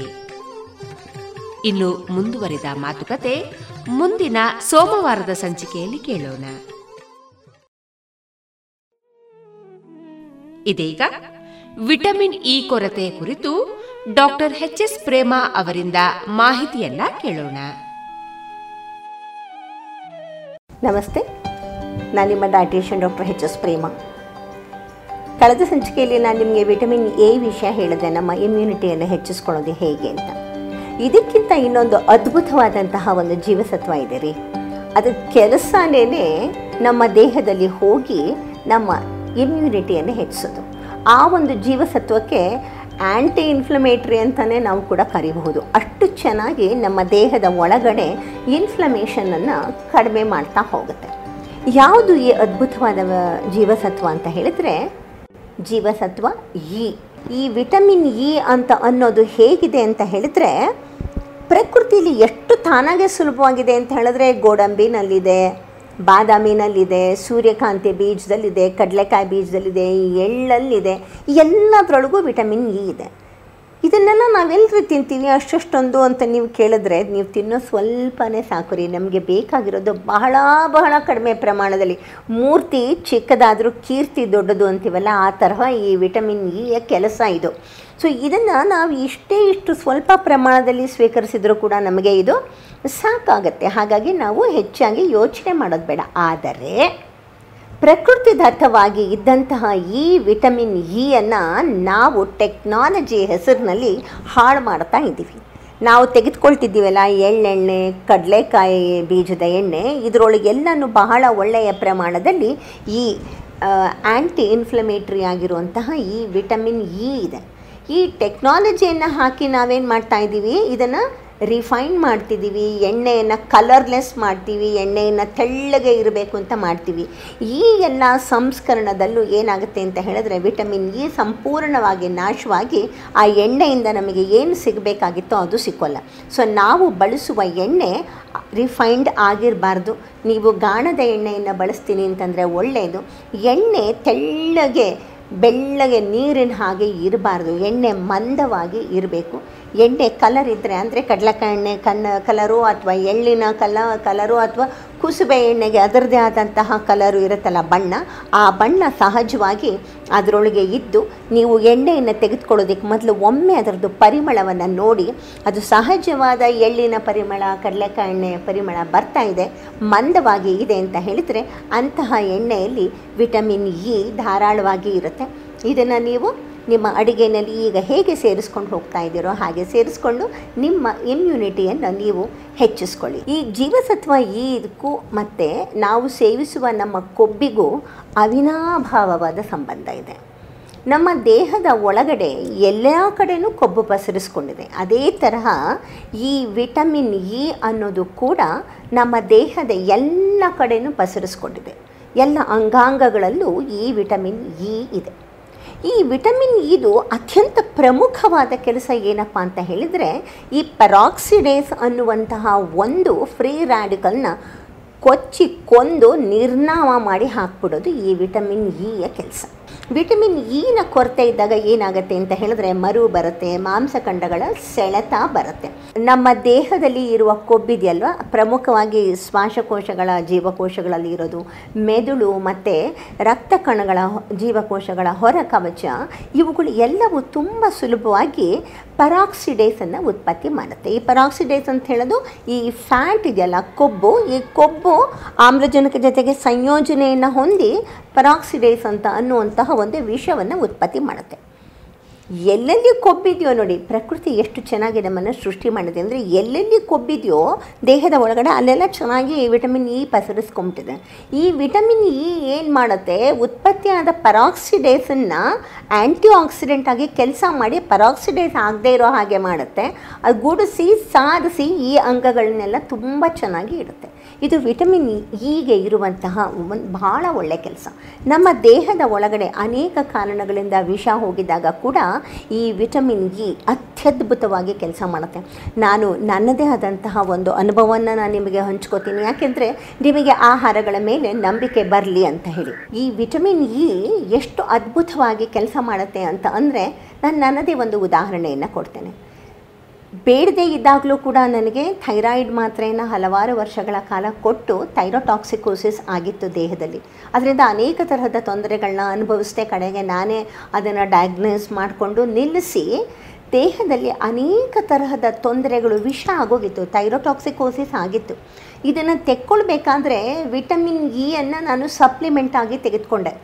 ಸಪ್ಲಿಮೆಂಟಾಗಿ ವಿಟಮಿನ್ ಇ ಅದರ ಜೊತೆಗೆ ಕ್ರೋಮಿನು, ಜಿಂಕು ಎಲ್ಲ ತೊಗೊಂಡ್ಮೇಲೆ ಅತ್ಯದ್ಭುತವಾಗಿ ಕೆಲವು ತಿಂಗಳಲ್ಲಿ ನನ್ನ ದೇಹದಿಂದ ವಿಷ ಹೋಗಿ ಬಹಳ ಆರೋಗ್ಯಕರವಾಗಿ ನಾನಾಗಿದ್ದೆ.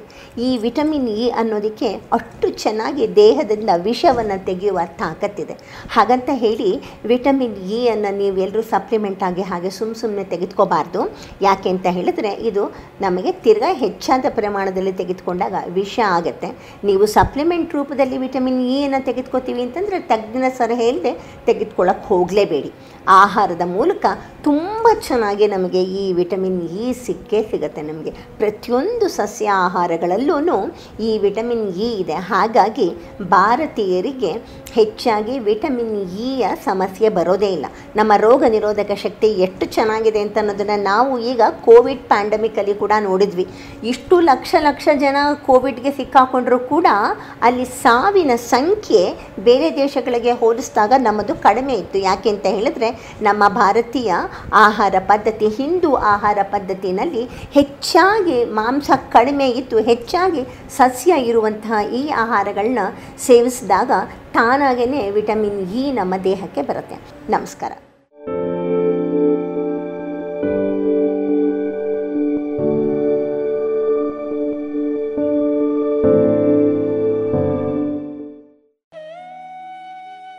ಇದುವರೆಗೆ ವಿಟಮಿನ್ ಇ ಕೊರತೆಯ ಕುರಿತು ಡಾಕ್ಟರ್ H.S. ಪ್ರೇಮಾ ಅವರಿಂದ ಮಾಹಿತಿಯನ್ನ ಕೇಳಿದಿರಿ.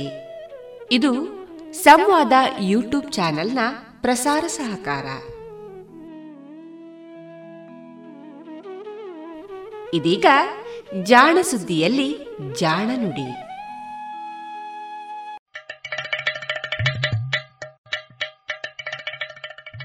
ಕೇಳು ಕೇಳು ಕೇಳು ಜಾಣ, ಜಾಣ ಸುದ್ದಿಯ ಕೇಳು ಕೇಳು ಕೇಳು ಜಾಣ.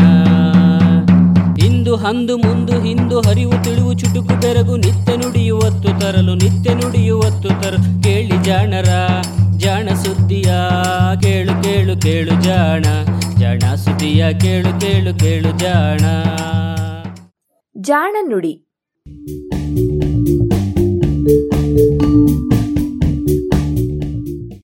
ನೆರವು ಪ್ರಗತಿ ಟ್ರಸ್ಟ್ ಕೋಲಾರ.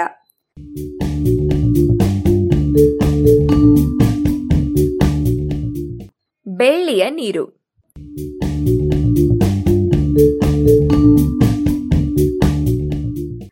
ಬಹುಶಃ ಈ ಪ್ರಪಂಚದಲ್ಲಿ ಇರುವ ಎಲ್ಲಾ ಲೋಹಗಳಿಗೂ ಕೆಲವು ಸಾಮಾನ್ಯ ಗುಣಗಳಿವೆ.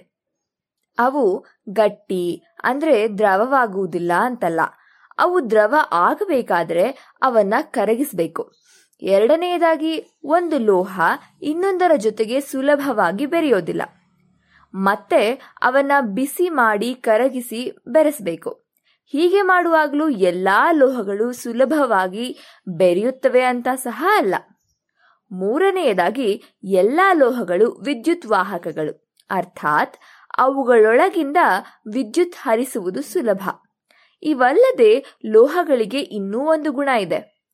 ಲೋಹಗಳನ್ನ ತಟ್ಟಿ ಕುಟ್ಟಿ ಹಾಳೆಯನ್ನಾಗಿ ಹಾಗೂ ರಂಧ್ರದ ಮೂಲಕ ಹಾಯಿಸಿ ಎಳೆದು ತಂತಿಯನ್ನಾಗಿಸಬಹುದು.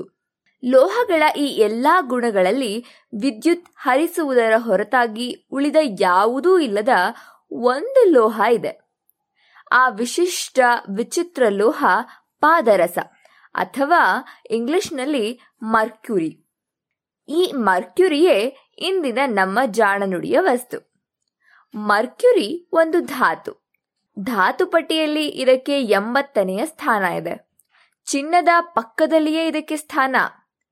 ಇದೇನು ಕಾಕತಾಳೀಯವಲ್ಲ ಬಿಡಿ, ಏಕೆಂದ್ರೆ ಚಿನ್ನದ ಬಳಕೆಯ ಜೊತೆಗೆ ಪಾದರಸದ ಒಡನಾಟ ಸಹಸ್ರಾರು ವರ್ಷಗಳಷ್ಟು ಹಳೆಯದು.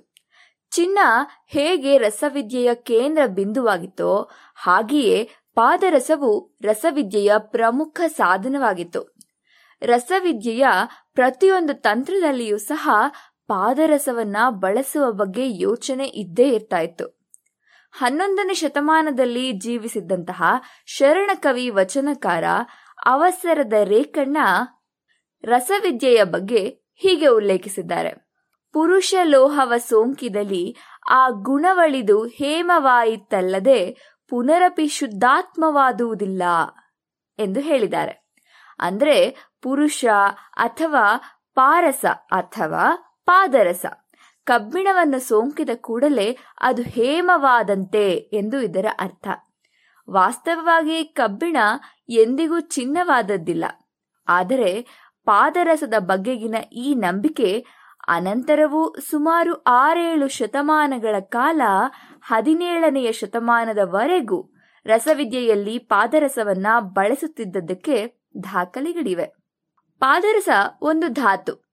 ಇದರ ಪರಮಾಣು ಸಂಖ್ಯೆ 80, ಅರ್ಥಾತ್ ಇದರ ಪ್ರತಿಯೊಂದು ಪರಮಾಣುವಿನಲ್ಲಿಯೂ 80 ಎಲೆಕ್ಟ್ರಾನ್ಗಳು ಹಾಗೂ 80 ಪ್ರೋಟಾನ್ಗಳು ಇರಲೇಬೇಕು. ಇದರ ಜೊತೆಗೆ ಒಂದಷ್ಟು ನ್ಯೂಟ್ರಾನ್ಗಳು ಸಹ ಇರುತ್ತವೆ. ಸಾಮಾನ್ಯವಾಗಿ ನಮಗೆ ದೊರಕುವ ರಸಸಿಂಧೂರ ಅಥವಾ ಸಿನಾಬಾರ್ ಮಣ್ಣಿನಲ್ಲಿ ಇರುವಂತಹ ಪಾದರಸದ ಪರಮಾಣು ತೂಕ 202, ಅರ್ಥಾತ್ ಅದರಲ್ಲಿ ಇರುವ ನ್ಯೂಟ್ರಾನ್ಗಳ ಸಂಖ್ಯೆ 120. ಇದಲ್ಲದೆ ನ್ಯೂಟ್ರಾನ್ ಸಂಖ್ಯೆ 116ರಿಂದ 124 ಇರುವಂತಹ ಹಲವು ಸಮಸ್ಥಾನಿಗಳಿವೆ.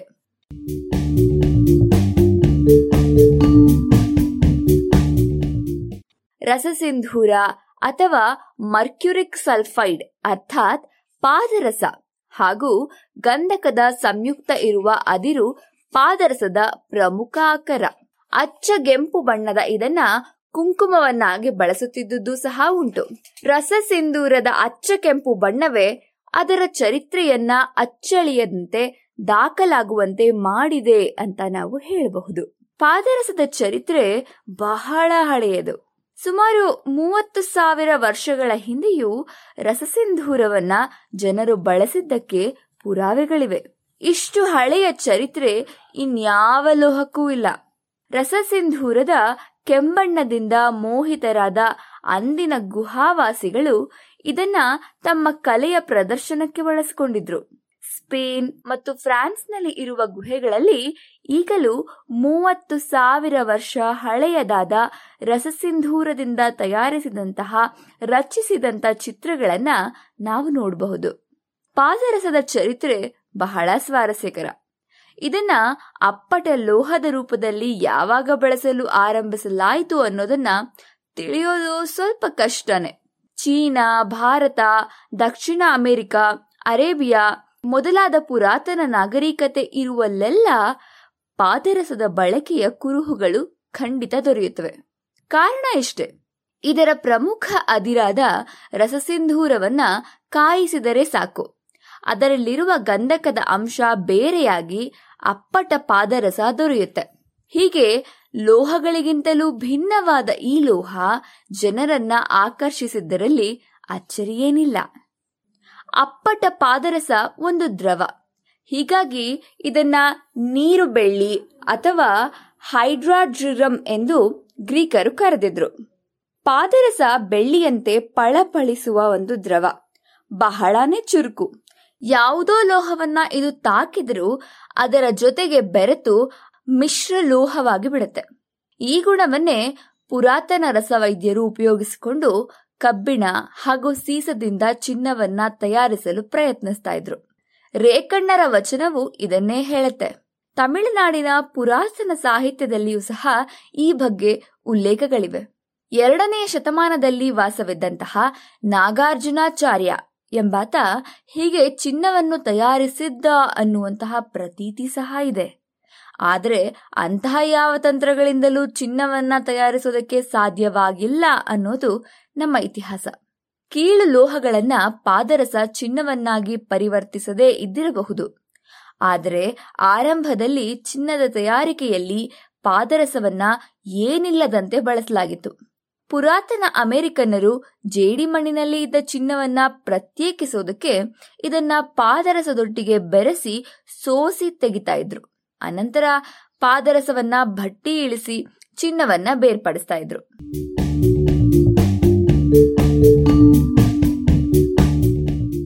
ಪಾದರಸದ ಈ ಚುರುಕು ಗುಣವೇ ಅದಕ್ಕೆ ಮರ್ಕ್ಯುರಿ ಅನ್ನುವಂತಹ ಹೆಸರನ್ನು ಸಹ ನೀಡಿತು.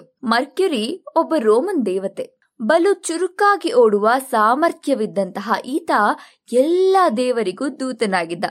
ನಮ್ಮ ಕುಬೇರನಂತೆಯೇ ಸಿರಿತನ, ಕುತಂತ್ರ ಹಾಗೂ ವ್ಯಾಪಾರದ ಪ್ರತೀಕವಾಗಿದ್ದ.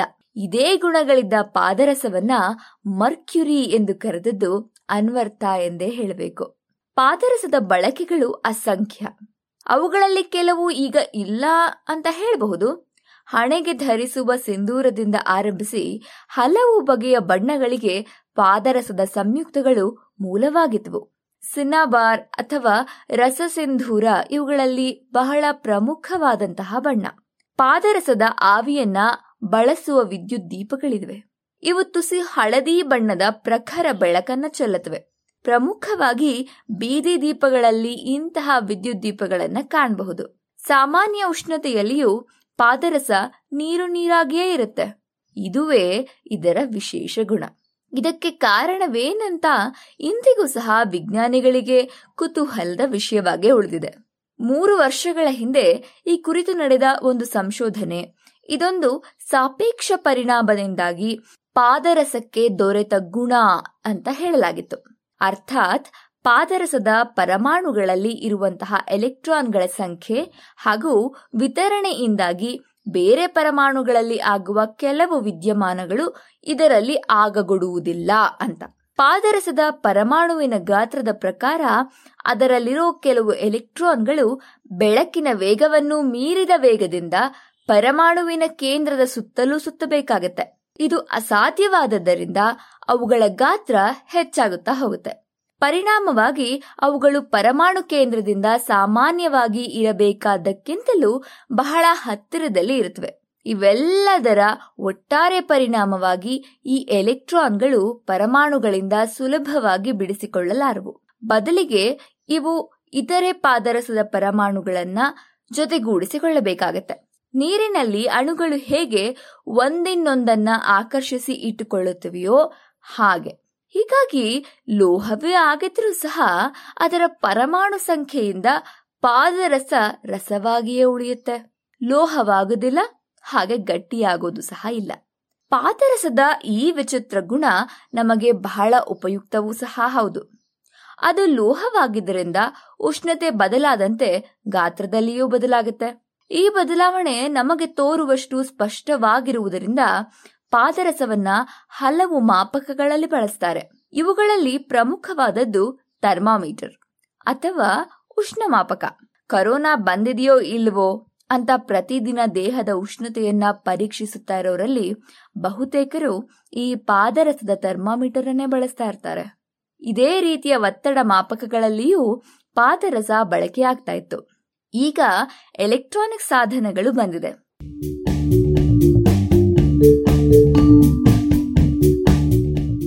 ಪಾದರಸವನ್ನ ಔಷಧವನ್ನಾಗಿ ಸಹ ಬಳಸ್ತಾ ಇದ್ರು. ಅದರ ಚುರುಕು ಗುಣದಿಂದಾಗಿ ಪಾದರಸಕ್ಕೆ ಇಲ್ಲ ಸಲ್ಲದ ಔಷಧೀಯ ಗುಣಗಳನ್ನ ಆರೋಪಿಸಲಾಗಿತ್ತು ಅಂತ ಹೇಳಬಹುದು. ಎಲ್ಲಾ ನಾಗರಿಕತೆಗಳಲ್ಲೂ ಸಹ ಇದನ್ನ ಔಷಧವನ್ನಾಗಿ ಉಪಯೋಗಿಸಿದ ಪುರಾವೆಗಳಿವೆ.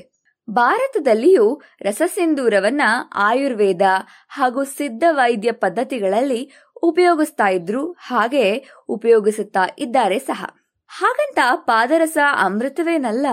ಪುರಾತನ ಭಾರತೀಯ ರಸವೈದ್ಯರು ರಸಸಿಂಧೂರವನ್ನ ಹಾಲಿನಲ್ಲಿ ಬೆರೆಸಿ ಅಥವಾ ಅದನ್ನ ಸುಟ್ಟು ಭಸ್ಮವಾಗಿಸಿ ಔಷಧಿಗಳಲ್ಲಿ ಬಳಸ್ತಾ ಇದ್ರು.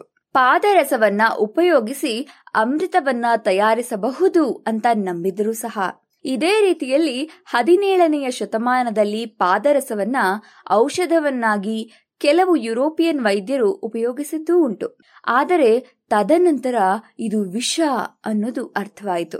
ಪಾದರಸದ ವಿಷದ ಗುಣಕ್ಕೆ ಮಿನಾಮಾಟ ಕಾಯಿಲೆ ಸುಪ್ರಸಿದ್ಧ ಪ್ರತೀಕವಾಗಿದೆ. ಜಪಾನಿನ ಮಿನಾಮಾಟ ಊರಿನಲ್ಲಿ ವಿಚಿತ್ರವಾದ ನರಕಾಯಿಲೆಯೊಂದು ಕಾಣಿಸ್ತು. ಕೂಲಂಕುಷವಾಗಿ ಪರಿಶೀಲಿಸಿದಾಗ ಇದು ಕೇವಲ ಅಲ್ಲಿ ಹರಿಯುತ್ತಿದ್ದಂತಹ ತೊರೆಯಲ್ಲಿ ಬೆಳೆದ ಮೀನು ತಿಂದವರಲ್ಲಿ ಮಾತ್ರ ಕಾಣಿಸಿದ್ದು ಕುತೂಹಲವಾಗಿ ತೋರಿತು.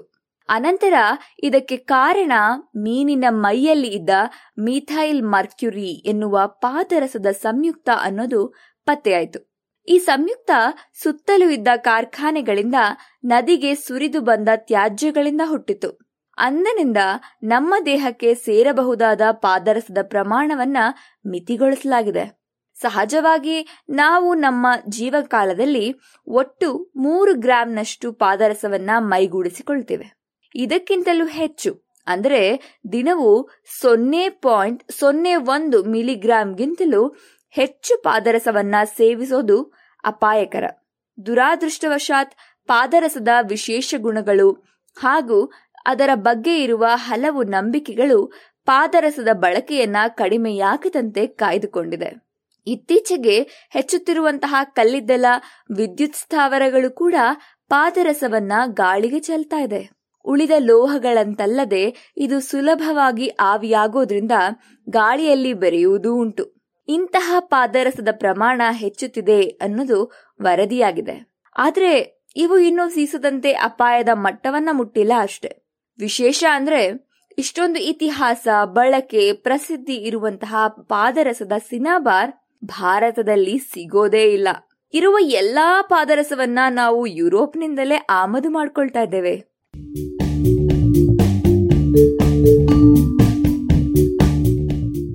ಇದು ಇಂದಿನ ಜಾಣನುಡಿ. ರಚನೆ ಕೊಳ್ಳೇಗಾಲ ಶರ್ಮಾ. ಜಾಣಧ್ವನಿ ನವ್ಯ ಎನ್.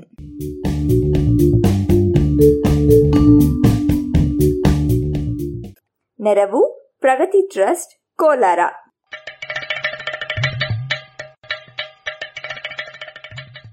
ಜಾಣ ಸುದ್ದಿಯ ಬಗ್ಗೆ ಸಲಹೆ ಸಂದೇಹಗಳು ಇದ್ದಲ್ಲಿ ನೇರವಾಗಿ 988666 40 328 ಈ ನಂಬರಿಗೆ ವಾಟ್ಸಪ್ ಮಾಡಿ ಇಲ್ಲವೇ ಕರೆ ಮಾಡಿ.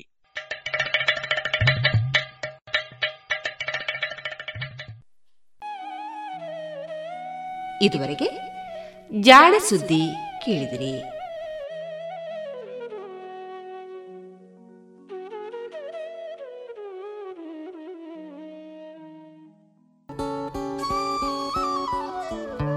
ಇಲ್ಲಿಗ ಮಧುರ ಗಾನ ಪ್ರಸಾರವಾಗಲಿದೆ.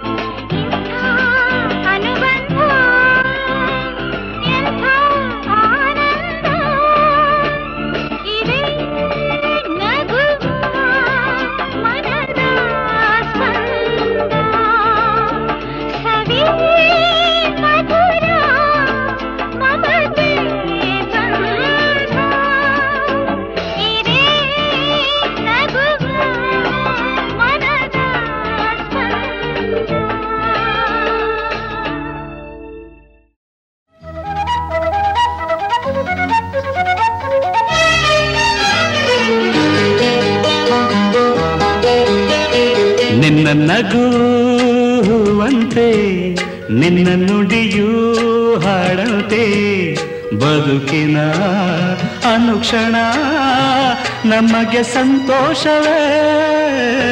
ನಿನ್ನ ನಗುವು ಹೂವಂತೆ, ನಿನ್ನ ನುಡಿಯೂ ಹಾಡಂತೆ, ಬದುಕಿನ ಅನುಕ್ಷಣ ನಮಗೆ ಸಂತೋಷವೇ. ನಿನ್ನ ನಗುವು ಹೂವಂತೆ, ನಿನ್ನ ನುಡಿಯೂ ಹಾಡಂತೆ.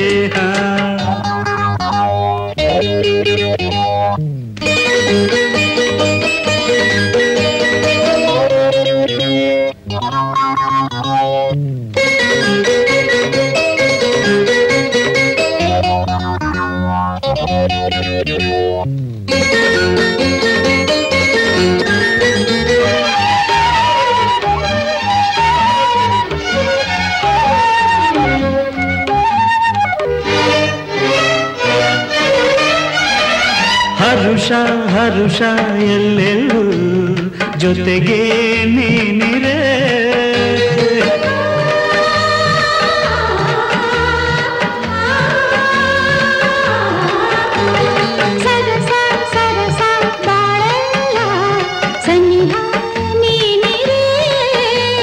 ನಿನ್ನ ಮಾತಿಗೆ ನಿನ್ನ ಪ್ರೇಮಕ್ಕೆ ನಾ ಸೋತು ಹೋದೆನು, ನಿನ್ನ ಸ್ನೇಹಕ್ಕೆ ನಿನ್ನ ಪ್ರೀತಿಗೆ ನೂಕಾಗಿ ಹೋದೆನು, ನನ್ನನ್ನೇ ಮರೆತೆನು.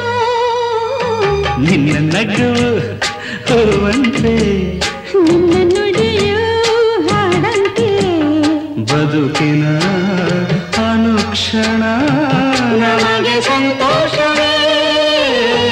ನಿನ್ನ ನಗು ಹೂವಂತೆ, ನಿನ್ನ ನುಡಿಯೂ ಹಾಡಂತೆ.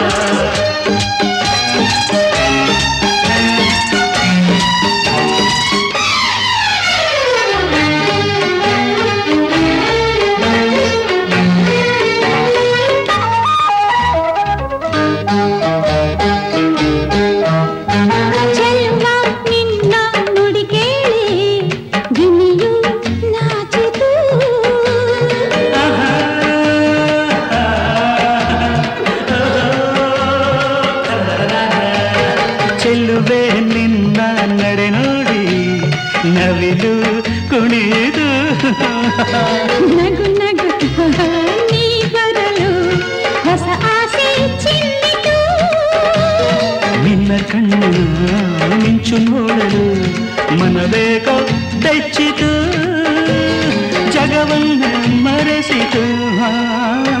ನಿನ್ನ ನಗು ತೋವಂತೆ, ನಿನ್ನ ನುಡಿಯೂ ಹಾಡಂತೆ, ಬದುಕಿನ ಅನುಕ್ಷಣ ನಮಗೆ ಸಂತೋಷವೇ. ನಿನ್ನ ನಗು ಹೂವಂತೆ, ನಿನ್ನ ನುಡಿಯೂ ಹಾಡಂತೆ, ನಿನ್ನ ನುಡಿಯೂ ಹಾಡಂತೆ.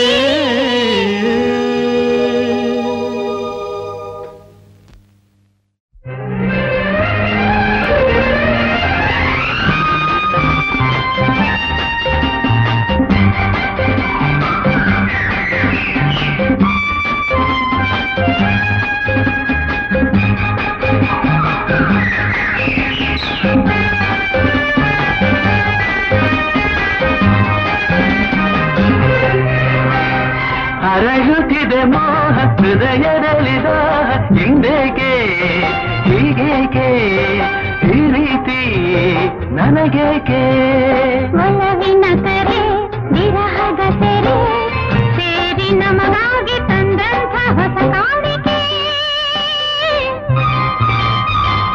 ಅರಳುತ್ತಿದೆ ಮೋಹ ಹೃದಯದಲ್ಲಿದ ಹಿಂದೇಕೆ ಹೀಗೇಕೆ ಈ ರೀತಿ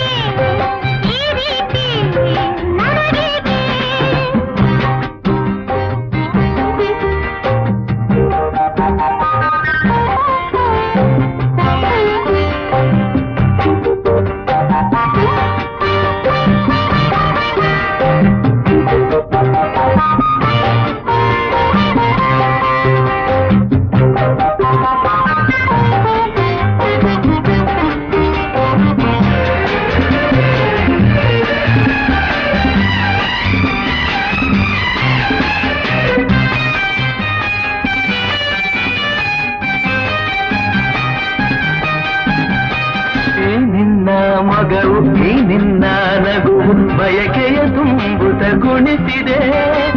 ಈ ನಿನ್ನ ಪ್ರೇಮ ತಳೆದು ನನ್ನನು ಸನಿಹ ಕರೆಯಲು ನಾ ಬಂದೆ.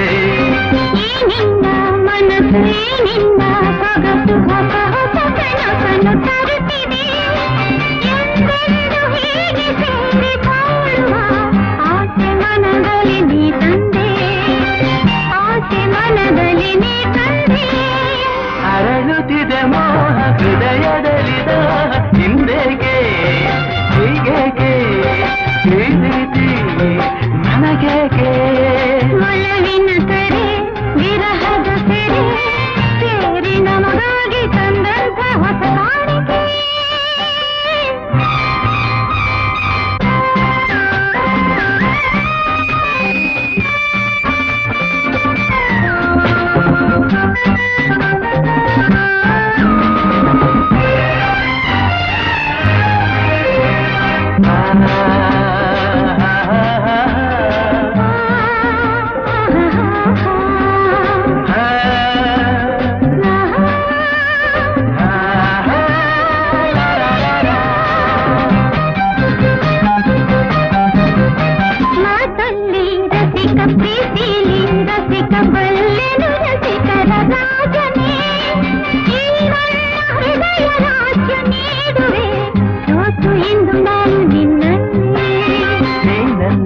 ಜೀವ ನಿನ್ನಲ್ಲೇ ಜೀವ ಜೀವದಿ ಜೀವವು ಬೆರೆತಿದೆ. ನಿನ್ನಿಂದ ನಾನು ಬೇರೆಯಾದರೆ ಜೀವ ಉಳಿಯದು ನನ್ನಲ್ಲಿ, ಜೀವ ಉಳಿಯದು ನನ್ನಲ್ಲಿ.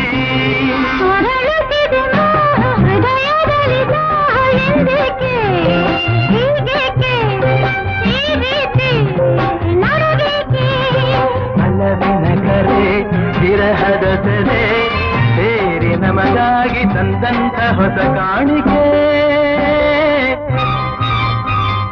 ಅರಗುತ್ತಿದೆ ಮೋಹ ಹೃದಯದಲ್ಲಿದ ಲಾರರ ಆಹಾ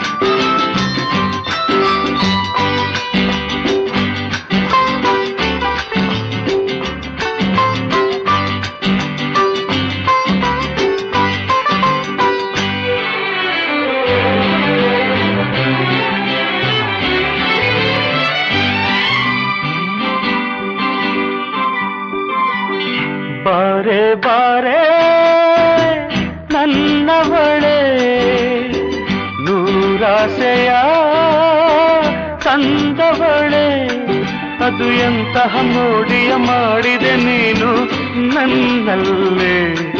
ಈ ರೂಪದ ರಾಶಿಗೆ ಸೋತೆನು ಇಂದು ನಾ ಅಲ್ಲೇ.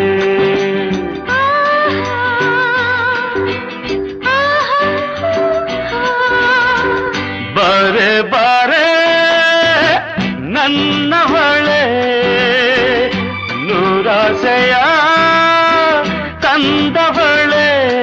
ಹೊಸ ಯೌವನ ತಂದಿದೆ ನೂತನ ಮಿಂಚು ನಿನ್ನಲ್ಲಿ. ನಿನ್ನಂದದೆ ತುಂಬಿದೆ ನನ್ನೆದೆ ಚಿನ್ನ ನೋಡಿಲ್ಲೇ.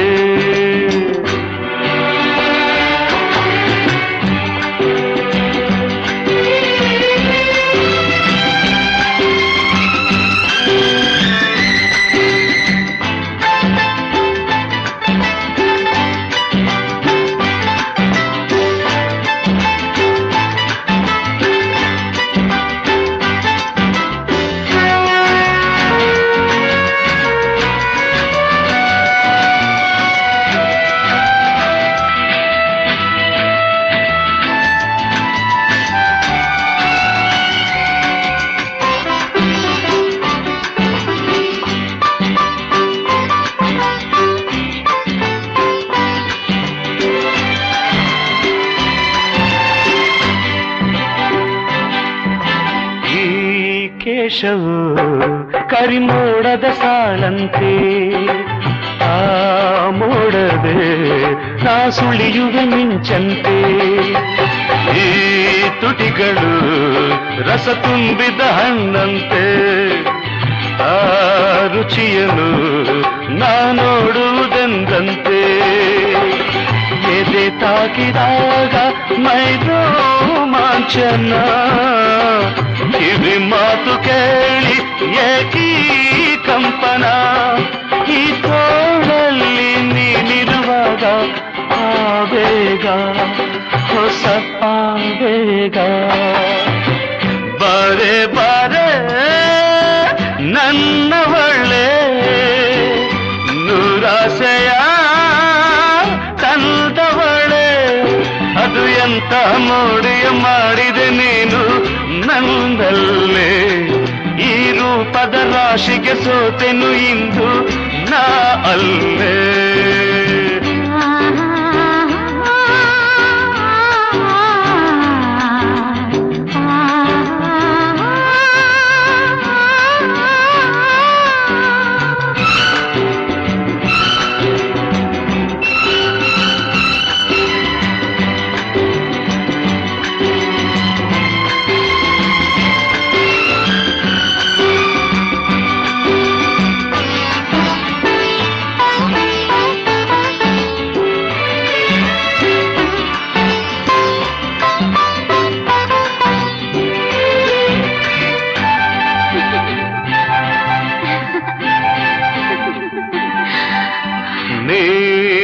ಕರೆ ಅದು ಮುತ್ತಿನ ಮಡೆಯಂತೆ.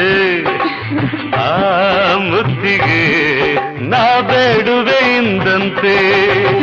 ಸಂಗಾತಿಯು ನೀನಾದರೆ ಬಾಳಲ್ಲಿ ನಾ ಗೆಲ್ಲುವೆ. ಈ ಜಗವನ್ನ ಕೇಳಿಲ್ಲಿ ನಿನ್ನ ಕಂಡು ಮೈ ಬಿಸಿಯಿಂದಾಗಿದೆ. ಇಂದು ಏಕು ಏನು ನನ್ನ ಬಾಯಾರಿದೆ. ನಾ ನಿನಗಾಗಿ ನೀ ನನಗಾಗಿ ಎಂದೆಂದು ಇನ್ನೆಂದೆಂದು. ಬಾರೆ ಬಾರೆ ನನ್ನವಳೆ ನೂರಾಸೆಯ ತಂದವಳೆ. ಅದು ಎಂತಹ ನೋಡಿಯ ಮಾಡಿದೆ ನೀನು ನಂದಲ್ಲೇ. ಈ ರೂಪದ ರಾಶಿಗೆ ಸೋತೆನು ಇಂದು ನಾಲ್ಲೇ.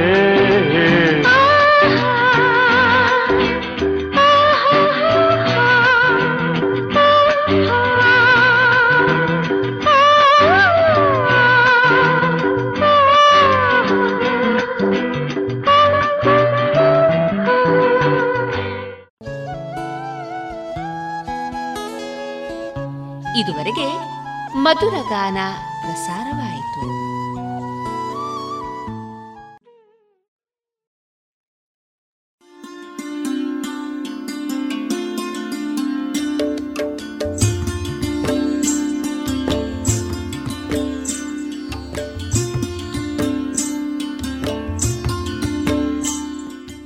ರೇಡಿಯೋ ಪಾಂಚಜನ್ಯ ಸಮುದಾಯ ಬಾನುಲಿ ಕೇಂದ್ರದಿಂದ ನಿಮ್ಮ ಕಾರ್ಯಕ್ರಮಗಳು ಪ್ರಸಾರವಾಗಬೇಕೇ?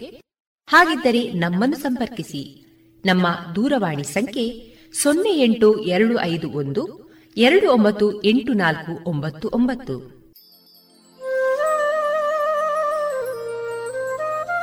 ಗಮನಿಸಿ ಕೇಳುಗರೆ, ನಮ್ಮ ಕಾರ್ಯಕ್ರಮಗಳನ್ನು ವೆಬ್ಸೈಟ್ ಮೂಲಕ ಕೂಡ ಆಲಿಸಬಹುದು. ನಮ್ಮ ವೆಬ್ಸೈಟ್ ವಿಳಾಸ www.radiopanchajanya.com. ಇಲ್ಲಿ ಆರ್ಕೈವ್ಸ್ನ ಭಾಗಕ್ಕೆ ಹೋಗಿ ಕ್ಲಿಕ್ ಮಾಡಿದರೆ ಹಳೆ ಕಾರ್ಯಕ್ರಮಗಳನ್ನು ಕೂಡ ಆಲಿಸಬಹುದು. ಜೊತೆಗೆ ನಮ್ಮ ಪ್ರಸಾರವನ್ನು ಆಪ್ ಮೂಲಕವೂ ಕೇಳಬಹುದು. ಪ್ಲೇಸ್ಟೋರ್ನಲ್ಲಿ ಪಾಂಚಜನ್ಯ ಸರ್ಚ್ ಮಾಡಿ ಡೌನ್ಲೋಡ್ ಮಾಡಿಕೊಂಡು ತಮ್ಮ ಮೊಬೈಲ್ಗಳಿಗೆ ಇನ್ಸ್ಟಾಲ್ ಮಾಡಿದರೆ ರೇಡಿಯೋ ಪ್ರಸಾರದ ಕಾರ್ಯಕ್ರಮವನ್ನು ನೀವು ಆಲಿಸಬಹುದು.